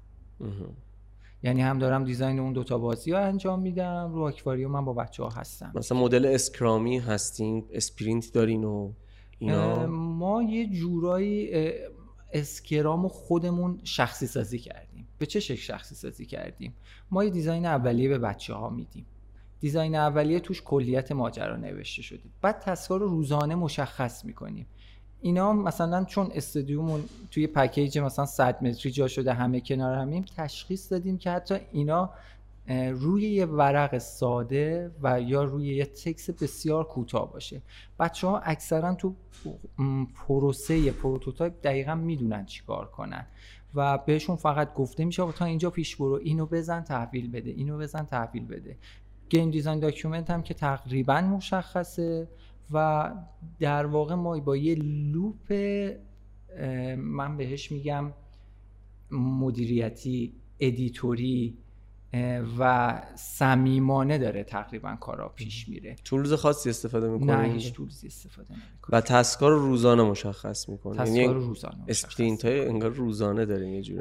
من حتی می‌تونم بگم sprint های یک ساعته داریم. من تقریبا روزی به بچه هامون اگه همه استودیو بگم یه چی حدود 20 تا 40 تا سوال جواب میدم که مثلا این بیان که آقا اینجا رو چیکار کنیم؟ گپ می‌زنیم اینجا رو این کار رو کنیم. میریم. یا من اصلا گاه هم میرم بالا سرشون آقا چون مثلا کار جلو رفته نمی‌خوام اون شکلی بره. به خصوص با آرتیستا و دیولوپرا به خصوص تو چیزای اولیه اولیه اجرا کردن خب بعد این امکان گسترش داره. مثلا این مدل همکاری کردن. مثلا شما می‌تونید مثلا بشید 50 نفر با همین ساختار؟ مسلما نداره. مسلما نداره. ولی من تحقیق کردم تو اسکیل های کوچیک حتی استودیوی خارجی هم این کارو می‌کنن. اسکیلش تو این تعداد هفت نفره. ولی ما خب داریم همین رو رو دوازده نفر اجرایی می‌کنیم. این توی فضای هایپر کژوال خب وقتی بازی های مشابه رو می‌بینی اینکه چشمت انقدر دقت داشته باشه و جزئی نگر باشه که به همون تمیزی بتونی در بیاری و حالا یه مقداری تغییر بدی یه چیز جدیدی یه حرف جدیدی بزنی توش. این من فکر می‌کنم که توی استودیو شما از کارهایی که دارین و حالا ویدیوهاش هم در واقع می‌تونیم اینجا پخش بکنیم فکر می‌کنم که این به یه کمالی رسیده. یعنی شاید اون کارهای اولیه‌ای که زدین اینطور نبوده. ولی الان که کارهای خروجی شما رو می‌بینیم حتی همون prototype ها نمونه اولیه ها که در واقع منتشرم نشده ولی می‌بینی که اون کیفیت اون تمیزیه وجود داره. همه اینا در واقع برمیگرده توی استودیو به نظارت خودت. یعنی تو رفتی بازی دیگر رو دیدی یا نه؟ بچه هایی که بچه های دیگه هم که دارن کار می‌کنن اونها هم این چشم ریزبین و دقت رو دارن. مسلما همه تو این مسیر پیشرفت کردیم. هیچ شکی نیست هر کی به زم خودش هر چقدر تلاش کرده تیزبینتر بوده به نسبت خودش رشد کرده. ما واقعیت اینه. تا prototype سیوم ما CPI یا هزینه نصب بازی زیر سی سنت زیر یک دلار نگرفتیم. یه جایی حتی داشتیم می‌گفتیم که اصلا نمیشه زیر یه دلار مگه میشه CPI زد. بعد که برای اولین بار یه بازیمون این اتفاق افتاد. یک کم احساس بهتری داشتیم. گفتیم پس میشه. اینا جلو رفت. همه بچه هامون تو این پروسه بسیار تیزبین و بهتر شدن. همشون macro designer شدن. الان دیگه من به بچه ها بگم من می‌خوام اینجا حتما یه اکشن داشته باشه یه reaction داشته باشه یعنی عکس‌العمل اکشنش هم برام particle بذاری. خودش دیگه می‌دونه باید چی کار کنه. چون قبل اون پنج بار با هم دیگه کار کردیم. و تیزتر شدن. بچه ها خودشون دیگه hyper casual بازی می‌کنن و این چیزها رو می‌دونن. من یه سوال دارم. این یه دلار رو کردن سی سنت چقدرش بازیه؟ چقدرش creative ه؟ میشه با creative تنها هم چیکاری کرد؟ یا وقتی مثلا یه بازی CPI ش یه دلاره دیگه یه دلار دیگه. حالا تو خودت هم بکشی. یه بازی اگه CPI ش یه دلار باشه با احتمال 95 درصد kill محسوب میشه. نمیرن روش کار کنن. شاید یه استثنایی وجود ما حرف از استثنا نزنیم. بازی اگه مکانیکش خوب باشه همون جنس playtime بازی خودش CPI پایین می‌زنه. یعنی همین که فیلم بگیری از بازی فیلم بگیری. هیچ کارش هم نکنی یه مقدار البته خب فیلم گرفتن هم قلق داره. بهتر باید بگیریم که خوب دیده شه مکانیک بازی. اونجوری خیلی rough هم نگیریم مثلا. ما تو این حین می‌خوام بگم پیشرفت به کجا رسید؟ ما اتفاقا یه سری بچه همون تازه کارن تو این زمینه. یعنی مثلا 5 تا game prototype کردن تا الان. این بچه ها آخرین بار اومدن گفتن کاوه مثلا مثلا فکر می‌کنیم ما پیشرفت می‌کنیم. گفتم چی میگی پیشرفت می‌کنیم؟ بازی پنجم CPI 55 سنت زده. ما توی هفت ماه اول اصلا نتونسته بودیم این رقم رو نگاه کنیم. درسته بازیت fail شده ولی CPI بازی تو نگاه کن. اصلا ما خیلی کم پیش میاد CPI زیر یه دلار بزنیم. الان اینجوری شده ولی اینکه نمی‌دونم چه روحی توی تیم دمیده شده. تک تک اعضا اینو دارن. احتمال زدن CPI زیر یه دلار برای بازی های ما نیمه.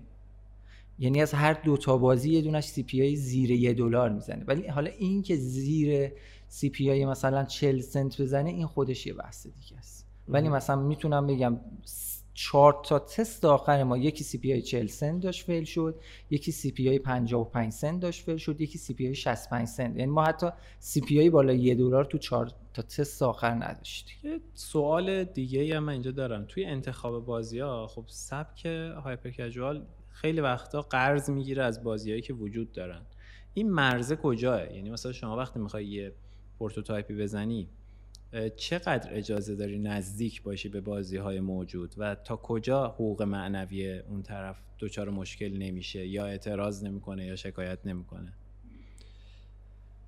اگه بخشی از مکانیک مثلا پنج تا مکانیک یه game رو برداشته باشیم هیچ اتفاقی نمیفته چون می‌خوایم اون مکانیک رو برداریم bold کنیم با یه visual بسیار cute تر و بزرگتر به مخاطب نمایش بدیم که مخاطب ژانرش بیاد حال کنه. ولی یه اتفاقی افتاد بازی نمی‌دونم یه حالت decoration بود رو PC تقریبا 6 ماه پیش bold شد. استودیوهای هایپر کژوال تو دنیا خیلی سعی کردن کپیشو کنن و بازی از طرف استور متوقف شد. انقدر شبیه بود. ولی به طور کلی اتفاق داره نمیفته یعنی هایپر کژوال زنا مکانیک رو ور میدارن. چون در واقع یه یه گوشه ای از یه بازی رو ور میدارن و بولتش می‌کنن و ارائه میدن به کاربر الان استورا دارن اینو جدی می‌گیرن دیگه. اینکه شبیه نباشه. همیشه این کارو می‌کردن. من فکر می‌کنم یه بخشش دست استودیویی که اون بازی فکر می‌کنه ازش کپی شده است می‌تونه دقیقا به App Store ایمیل بده و جلوشو بگیره به راحتی. یه بخشش هم که خود publisher ها اصلا نمی‌تونن اگه بازی که خیلی کپی باشه رو بیارن تو top chart مثلا publisher مثل وودو بازی اصلا کپی رو نمی‌گیره. تو قراردادش هست اگه تو بازی کپی بزنی به ما نگی ما خودت جریمه میشی.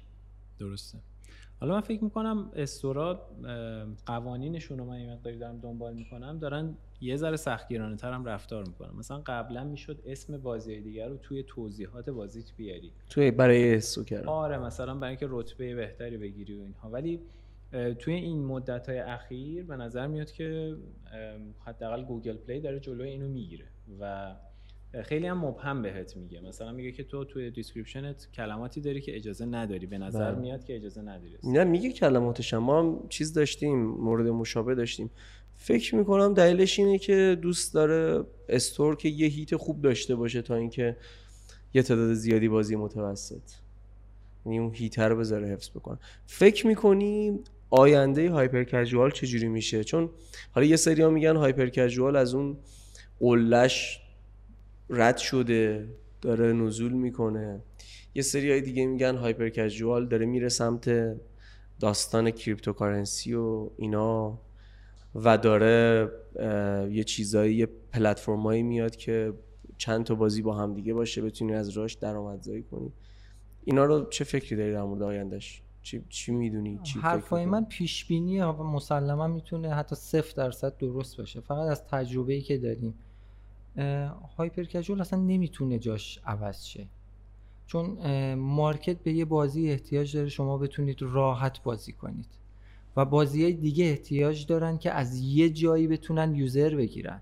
یعنی عملا اصلا هایپر کژوال تو جای چرخش واسطه داره چرخه رو کاملتر و بهبود میبخشه. مگه اینکه کل صنعت چرخش عوض شه؟ مثلا بگیم این بازیایی که الان حالت ما میدی تو اپل اپل آرکید. مثلا چرخه شاید عوض ولی جایی که فری تو پلی باشه هایپر کژوال هم هست. چون اصلا لوپ مارکت بایسازی به نظر من کامل می‌کنه. این وجود نداشته تو چند سال اخیر که عرضه بیشتر از تقاضا شده. من قبول دارم که تقاضایی هست و بوده و, و احتمالا هم خواهد بود. ولی بحثم سر اینه که ارزش خیلی زیاد نشده.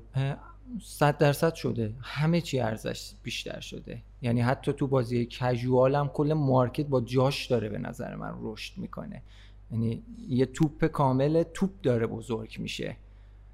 و این که بگیم خب بزرگتر شده باشه دلیل بر این نیست که مثلا بگیم دورش داره تموم میشه. یعنی نمی‌تونه به اون ربطی ولی خب چون سریع به درآمد می‌رسه شاید شاید خواهان بیشتری داره که بیان تو این عرصه کار کنن. آره اینجوری شده.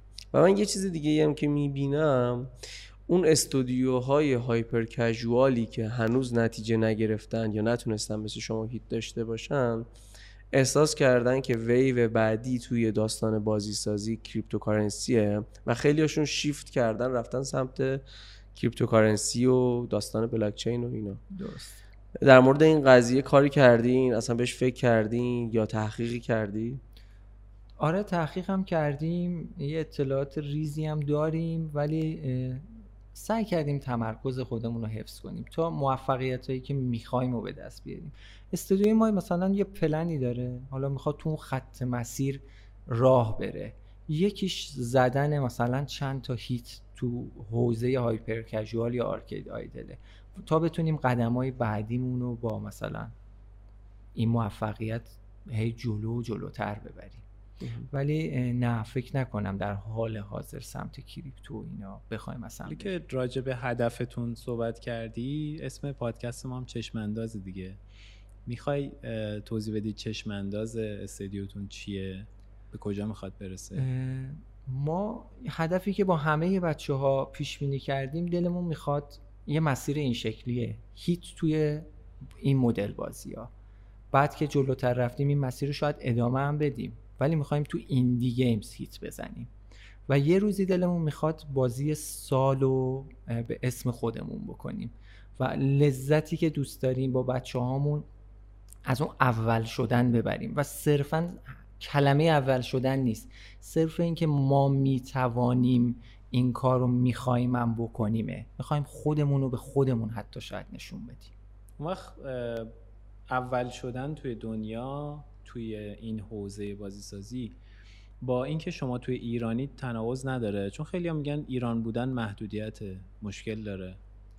مسلما هر کاری سختی داره تو ایران بودن هم یکم سختش عجیب غریبه. ولی من همیشه اینو میگم اصلا امکان داره یه بازی مثل هیده ساخته شه یه بازی مثل ایت تکس یا گادافار ساخته شه حتی تو بدترین و دورترین جای ایران و این بیاد بیرون کسی دوستش نشته باشه. نه امکان نداره. امکان نداره. پس میشه. صد درصد. بقیه موارد تازه شما که قزوین هم هستین. اصلا قزوین بودن چقدر خوبه خوش میگذره حال میده. ما که خب شهر خودمونه دیگه. قزوین رو حال می‌کنیم. احساس می‌کنم بچه هم که تو قزوین داریم عشقن. یعنی نمی‌دونم چرا. من میگم فنت شهرستانی بودن اینجا جواب داده تو استادیوم ما و حال داریم می‌کنیم با هم و ساخته باعث یه معجزه تو استادیوم ما رخ داده که ما تونستیم دور هم جمع شیم و بازی بسازیم. نمی‌دونم اگه یه مسیر کسی دیگه بره باز این آدما کنار هم جمع میشن یا نه. عجیبه واقعا. شانس هم دخیل بوده. سخت نیست پیدا کردن همکار جدید و اینها سخت نیست. البته شما که گفتی یه نفر اومد در و زد و گفت سلام من من به اینا میگم همش همینجوری باشه. تک تک بچه های ما با معجزه پیدا شدن. و من اینو به فال نیک می‌گیرم و میگم به خاطر همین و ما می‌تونیم که به اون هدفمون برسیم. در واقع معجزه پشت ماست با تلاش زیاد. سخته. آره هر جایی سخته. و خوشبختانه آدم های خوبی الان کنار خیلی کاوه جان برای بچه هایی که می‌خوان توی این مسیر بازی سازی برای هایپر کژوال بیان می‌تونی منابعی معرفی کنی که برن یا بخونن یا کلاسی یا پادکستی چیزی که توی این مسیر بخوان وارد شن و حرفه‌ایشن نه اینکه مثلا یه کپی ناتمام کم کیفیت از یه بازی دیگر رو نزنن. مثلا واقعا یه چیزی که اون دقت و اون دید رو بتونن پیدا بکنن. تنها پیشنهادی که میدم خب اگه دیولوپر که حرفه‌ای باشه که به نظرم به یه تیم بپیونده. اگه حرفه‌ای نیست شروع کنه اول کلی توتوریال در مورد هایپر کژوالا توی یوتیوب راحت می‌تونه به منابعش دسترسی پیدا کنه. ما خودمون developer ی که تازه تو این شاخه می‌خواد وارد کنیم بهش آموزش میدیم بعد یه مدت اولین چیزی که ازش می‌خوایم یه کپی 100 درصده با یه کپی 100 درصد ما میگیم این شروع می‌تونه کنه که حالا ایده ما رو بزن. تازه بعد کپی 100 درصد تو استودیوی ما کلی بهش feature های دیگه مکانیک های متفاوت میدیم که میگیم سه روز وقت داری اینو بزنی سه روز وقت داری اینو بزنی. یه مدت که دستش باز شد تازه بهش اولین پروژه رو میدیم. اتفاقی برای بچه هامون میفته خب بعد توصیت اینه که اون کپی های اولیه یا نمونه اولیه که می‌زنن منتشر بشه یا نشه؟ فقط به دوستاشون. نشون فقط آموزشی این قضیه. این که میگم کپی 100 درصد تا یه بازی به اون نقطه انتهایش نرسه هیچ وقت دیولپر نمی‌فهمی که من پتانسیل این کار رو دارم یا نه. چون فقط مکانیک زدن که واقعا مکانیک یه بازی زدن کار برای یه دیولپر خوب کار دو روزه. جمع کردن بازیه که دو هفته طول می‌کشه. این واقعیت ماجرا تو هایپر کلا اصلا تو همه جا حالا نه فقط هایپر کژوال این جمع کردن کار خیلی مهمه. من خیلی هست حتی خودمون اون موقعی که مثلا داشتیم برای اولین بار بازی می ساختیم ارتشای فرازمینی رو داشتیم می ساختیم اون موقعی که 20 درصد 30 درصد راه رفته بودیم فکر می‌کردیم 90 درصد راه رفتیم. و فکر می‌کنم این اشتباه رایجیه که همه می‌کنن. اون بخش جمع کردن کار پلیش کردن کار سرهم کردن همه چیز خروجی گرفتن ها حالا تو بازی موبایل پیاده سازی کردن استیکه یا و کارهای خورده ریزی که کار بزرگ نیستن ولی خیلی زیادن. اینا معمولا به چشم نمیاد. خیلی این استیمیت اشتباه رو نسبت به استیتی که توش هستن می‌کنن. بر اساس اون اشتباه برنامه ریزی می‌کنن بودجه اشتباه درخواست می‌کنن میرن پیش سرمایه گذار میگن ما دو ماه دیگه کار داریم در صورتی که 20 ماه دیگه وقتای کار دارن. و این خیلی زیاد تو بازی سازی اتفاق میفته دقیقا همینه. حالا محمد جان مثال تو که از یه بازی خیلی خفن بود که خودتون زدید. بازی شما خفن. من الان خیلی رو می‌شناسم تو خونه دارن game می‌زنن و انقدر ذوق دارن game. هم خوشگله واقعا هم خوشگل. مکانیک گوگولی داره و فکر می‌کنه بازی سازی داره می‌کنه. در صورتی که واقعیت اینه که به محض اینکه این بازی بخواد publish شه کلی سختی داره. اصلا واقعا 90 درصد ماجرا مونده. یعنی تو خونه یه چیز مکانیک خوشگل زده فکر می‌کنه game شده.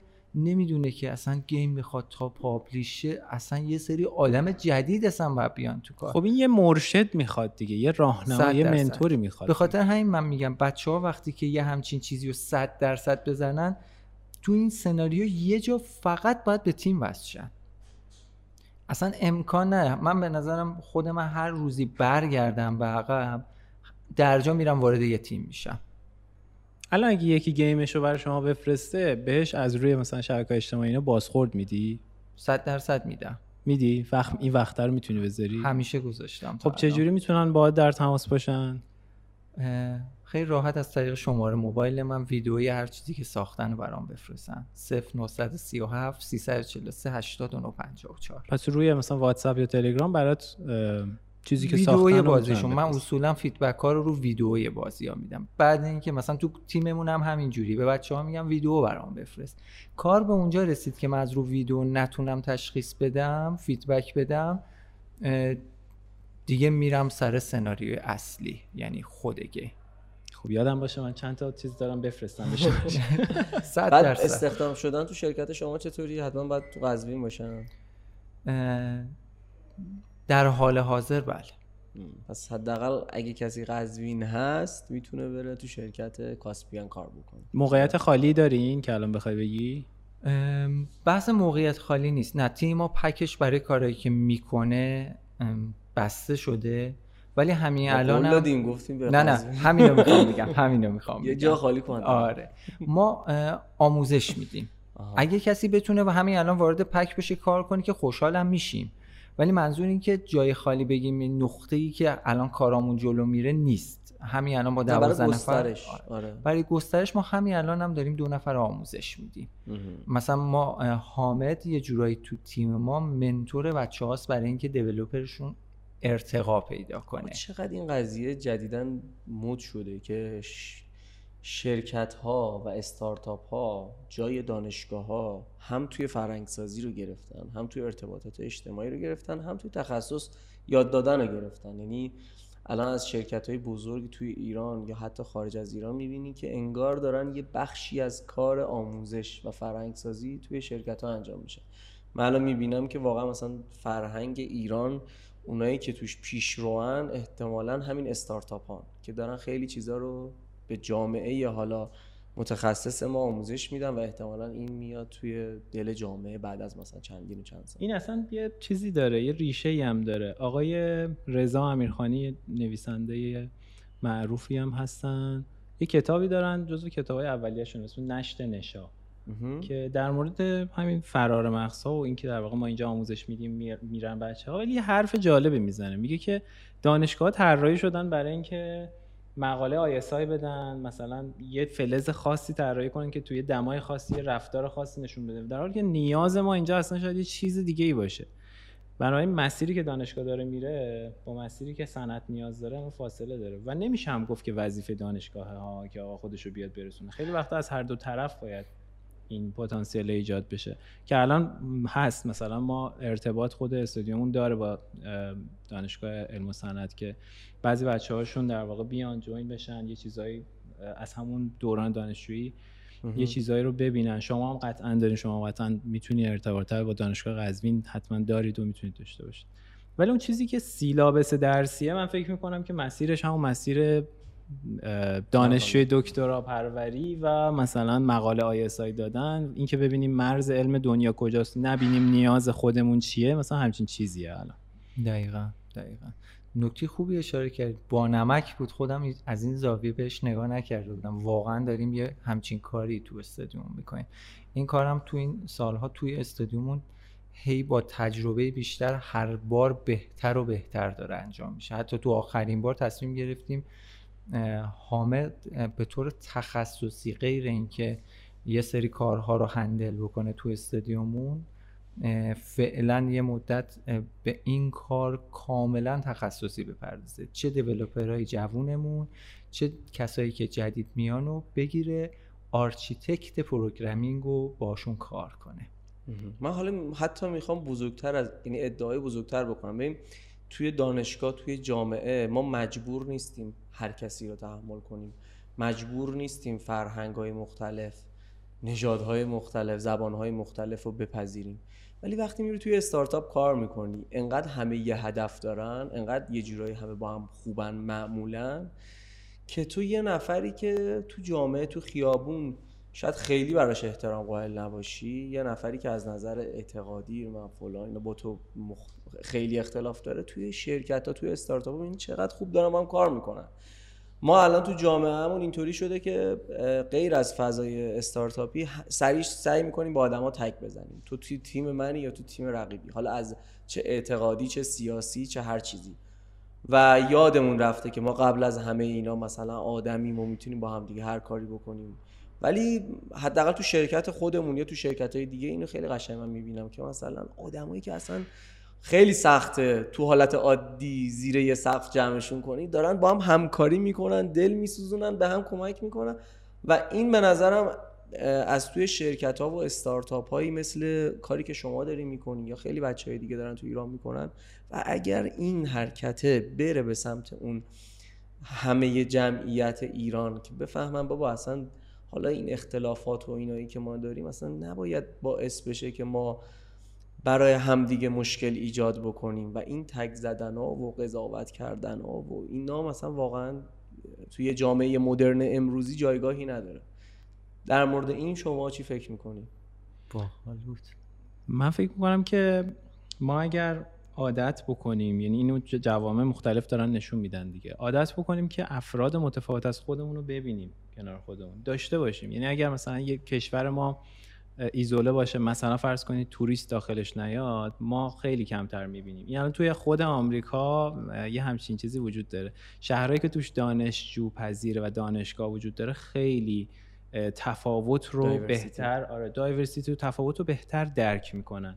این براش عجیب نیست یه ایرانی یه چینی یه هندی یه آفریقایی از هر جایی آدم ببینه اونجا براش عجیب نیست اینجوری نگاش نمی‌کنه زل بهش نمی‌زنه. اینم آدم منم آدمم دیگه یعنی اون تفاوته دیگه اینقدر براش عجیب نیست. ولی تو همون کشور آمریکا جاهایی که فکر کنم مرکز رو به جنوبش کمتر افراد متفاوت از خودشون رو میپذیرن. چون کمتر هم افراد متفاوت از خودشون اصلا رفتن اونجا. بله. و این تو شرکت ها هم هست. اصلا یکی از علتهایی که میگن تو شرکت تفاوت و دایورسیتی ایجاد بکنید همینه. این افراد از اعتقادهای مختلف کنار هم باشن. و همدیگر رو قبول داشته باشن مرزهای همدیگر رو به همدیگه احترام بذارن مرزهای همدیگر بشناسن و رد نکنن این مرزها رو. میگن جنگ هم بین آدمایی که همدیگر نمی‌شناسن دیگه یعنی پیش میاد. تو وقتی یه نفری رو بشناسی و دلیل وجودیشو بفهمی که چرا این مثلا تفکر رو داره احتمالا نسبت بهش نرمتر میشی. تا یه نفری که باش نشست و برخواست نکردی اصلا نمی‌دونی چرا اینجوری فکر اینو اصلا آزمایش کردن ها می‌دونستی؟ توی یه آزمایشگاهی یه چیزی بوده یه اهرامی بوده که شما می‌تونستی هر چقدر که می‌خوای اینو زیاد کنی و به طرف مقابل یه ولتاژی وارد می‌شد و آسیب می‌دید تا یه حدی طرف مقابلش. بعد آدما تا یه حدی اینو می آوردن بالا وقتی که ازشون درخواست می‌کردن. ولی به محض اینکه طرف مقابل رو بهش نشون می‌دادن یعنی فقط می‌دید طرفو. همین که طرفو می‌دید دیگه خیلی این آستانه کمتر می‌شد. حالا چه برسه که مثلا طرفو که می‌بینی بشناسی آره تاریخ مثلا اون تاریخچه پشتش هم اونم یه پدر و مادری داره که اگه مثلا این اتفاق بد براش بیفته مادر اونم ناراحت میشه مثلا. آره اونم مثل تو خانواده داره می‌دونی؟ و اینکه مثلا یه مطلبی هم اخیرا توی شبکه اجتماعی دیدم که می‌گفت یه کتابخونه‌ای هست به اسم کتابخونه انسانی. نمی‌دونم شما اون مطلب رو دیدین یا نه. که شما تو این کتابخونه بجن که بری کتاب قرض بگیری یه آدم رو قرض می‌گیری و واقعی بود. من احساس کردم از ایناست که الکی وایرال میشه. واقعا وجود داره. حالا اصلا وجود هم نداشته باشه. در دنیای واقعی میشه ایجادش کرد. یعنی مثلا ما به این تمثیلش هم که بگیریم تو می‌تونی با یه آدم 20 دقیقه صحبت کنی و ببینی که این آدم به این آدم چی گذشته. و یه ذره درکش کنی به که بگی مثلا فرزن تروریست فلان یا زرد پوست فلان یا سیاه پوست فلان این برچسبای این شکلی. چقدر جدی شده این داستان برچسبا تو جامعه یا تو جامعه خودمون مثلا خیلی الان جدی شده. افغانستان مثلا فرض حتی حالا اون که خیلی بده ولی حتی بین خدامون یعنی بین مثلا چه می‌دونم کسی که دو نفری که توی یه شهر به دنیا اومدن چقدر مرزبندی وجود داره؟ چقدر دو دستگی و چند دستگی؟ خوب تفاوت ها. خیلی قشنگه. بنا اصلا لازم نیست همه مثل هم فکر کنن و همه مثل هم باشن. ولی به نظرم باید بتونیم همه همدیگه رو تحمل کنیم کنار هم دیگه با همدیگه کار بکنیم و این به نظرم یکی از معدود جاهایی که اتفاق میفته تو همین استارتاپ هست و چقدر مهمه که یه کسی مثل تو که مثلا کارآفرین بودی یه کسی مثل من و علی خودمون این روحیه رو داشته باشیم. من خیلی رو دیدم مثلا میگن آقا ما می‌خوایم استخدام کنیم طرف مثلا اگر مذهبی باشه قبولش نمی‌کنیم یا برعکس مثلا شرکت ما همه مذهبی هن. اگه یه نفر مذهبی نباشه یا اعتقاداتش مثل ما نباشه مثلا شیعه دوازده امامه نباشه ما دیگه مثلا میگیم مثلا با تو کار نمی‌کنیم. یا این یعنی این دو طرفه هست و به نظرم میشه یه مقداری اینجا یه جوری رفتار بکنیم که چترمون بزرگتر باشه آدمای متفاوت تری بیان و اصلا لازم نباشه خط قرمزای خیلی پررنگی که ما همه تگ می‌زنیم و اینا رو اونجا هم بیاریم. خیلی بانمکه. من اینو تو فلسفه اینجوری میگم. میگن سه مدل شناخت وجود داره. شناخت از خود که خودش به مراتبی داره که بسیار سخته. مثلا توی روانشناسی اثبات کردن تقریبا 95 درصد آدم تا لحظه مرگ خودشون رو خوب نمی‌شناسن. حالا تو فلسفه شناخت نوع یک شناخت از خوده. شناخت از محیط بیرون از خود حالا این می‌تونه همه چی باشه. شناخت از تقابل بین این دوتا شناخته. یعنی چجوری حالا بتونی خودتو با این بیرونیه منطبق کنی؟ این شناخت رو داری؟ این انتباق رو می‌تونی بدی؟ درک این سه تا شناخت رو کسی داشته باشه میگن تقریبا به اون نقطه سعادت فکری رسیده. درک موقعیت درک خود درک دیگران. همین concept هایی که ازش الان صحبت کردید همین مثال هایی که صحبت کردید. خیلی عالیه. خیلی خوش گذشت صحبت با کاوه. آره اصلا. و چاکرتون من خیلی کیف کردم. گفتی کاوه آرومه ولی اتفاقا خیلی پر انرژی. پارکور کار می‌کنه. آره. اصلا کسی که پارکور کار می‌کنه. بچه‌هاتون هم می‌برین پارکور آره. ما با بچه‌هامون ورزش زیاد میریم. مثلا بدنسازی با بعضی شروع کردیم تنیس شروع کردیم. بعد الان پارکور احتمالا آینده ورزش دیگه هست. من الان یه سوالی برام پیش اومد. شما دو نفر بهم جواب بدین که به نظرتون روابط غیر کاری با همکاران داشتن؟ منظورم مثلا بریم باشگاه بریم بیرون یعنی بیرون از محیط کار. این خوبه یا بده؟ من فکر می‌کنم که یه رابط مسافرت. یه چیزی وجود داره. حالا منم قبلا اینو توی مجموعه خودمون داشتم. یه وقتی از ما میگیم که مثلا ما یه خانواده ایم. خب مثلا تو شرکت میگیم ما یه خانواده ایم. من به این رسیدم که کلمات رو اگه دقیق استفاده کنیم خیلی بهتره. یعنی مثلا خانواده مشخصه دیگه. یا مثلا میگیم این پروژه مثل بچه‌مه. نه بچه مشخصه دیگه. ازدواج می‌کنی و یه بچه ای بچه شماست. اون بچه شماست. این پروژه بچه شما نیست. این یک چیز عاطفی علاوه بر اون چیزی که هست ما داریم اضافه می‌کنیم. و باعث یه فسادی داره این به نظر من. یعنی مثلا ما وقتی میگیم که ما خانواده ایم اگه یه شرکتی بگیم ما خانواده ایم واقعا اگه رابطه کاریش با یه نفر خراب بشه اون کاری که یه خانواده می‌کنه رو انجام میده. اخراج مثلا اخراج می‌کنه. خب همین یه کلی در موردش تحقیق شده تو آمریکا. حرف تو تا یه جایی مثلا درسته تا اونجا درسته که مثلا خیلی شرکت ها میگن نگیم به خصوص تو کمپانی های بزرگ نگیم که مثلا خانواده ایم. این به شرطیه که نتونیم اون کارهایی که برای خانواده خودمون می‌کنیم و برای اونا بکنیم. ولی به مرز اینکه بتونیم می‌تونیم از این کلمه استفاده کنیم. همین دیگه. یه مسئولیتی آره مسئولیت میاره دقیقا. باید ببینیم رهبر استودیو عوامل اون استودیو حاضرن این مسئولیت رو بپذیرن وقتی حرف حرف از خانواده می‌زنن. شاید تو تیم سه چهار نفره شاید بشه. مثلا فرض کن شما سه چهار نفری دیگه اخراج نمی‌کنی. اگه رد زنگ زد گفت من مثلا فلان جا تصادف کردم بیا پاشی بری جاده چالوس کاری که بر خانوادت می‌کنی. ولی خب مثلا اگه شدیم 50 نفر دیگه قطعا نمی‌تونیم آره دیگه و یه مرز وظایف کاری با دوستی اون وقت نباید گم شیم مثلا. حالا باز برگردم سوالا مسافرت بریم یا ندیم؟ بگیم بگیم اینو که بعد دیگه ببندیم این. بریم چرا نریم؟ بریم. می‌تونه مثلا خودش هر چیزی هم می‌تونه معایب داشته باشه هم مزایا شکی توش نیست. به نظر من اگه مسافرت میرن باید با قانون برن.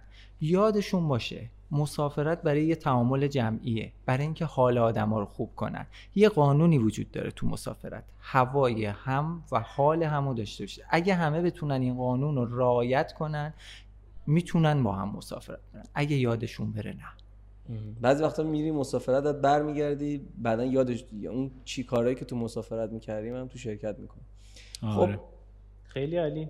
خیلی حرفای خوبی زدیم. دم شما گرم که اومدی کاوه جان. خیلی لطف کردی. دم شما هم گرم که منو دعوت کردید. من از طرف تیمم هم تشکر می‌کنم و یه جمله از طرف تیمم میگم. به همه کسایی که میان سمت بازی سازی یه عشق و این عشق رو تو دلاشون باید همیشه آتیشش رو روشن کنن از هدفشون کنار نکشن و سعی کنن در تعامل با آدما تیم خوبی رو بسازن اون تیم رو بالا بیارن. خداحافظ. دم همگی که این پادکست رو گوش می‌کنن گم دم شما هم که اینو را انداختید. گرم و همه بازیسازارم میبوسم. همه رو حالا نبوسی. چند روز بمونم برای ما. پر انرژی. آره. مرسی کاوه که اومدی. دم شما دم بچه هاتون گرم. سلام منو به همه بچه های استودیو و مردم قزوین برسون حتما حتما. و مرسی از شما که برنامه ما رو نگاه می‌کنین. خیلی دوست داریم که برنامه رو به دوستاتون معرفی بکنین. اگر احساس کردین به در کسی می‌خوره براش بفرستین توی توییتر اینستاگرام و جاهای دیگه ای که برنامه ما هست. دمتون گرم. خیلی ممنون. این یه کار دلیه واقعا پادکست چشمانداز و ما دوست داریم که هم به خودمون در حین انجام این کار خوش بگذره هم مطلب مفیدی در نهایت تولید بشه که شما هم ازش لذت ببرین. یا مثل من چیزی یاد بگیرین که من می‌گیرم اینجا. ممنونم که تماشا کردین. ما رو روی شبکه های اجتماعی لطفا دنبال بکنید. یوتیوب اینستاگرام توییتر و جدیدا لینکدین. و ما رو پروموت کنید دیگه که می‌تونید. دمتون گرم. خدا نگهدارتون. خدا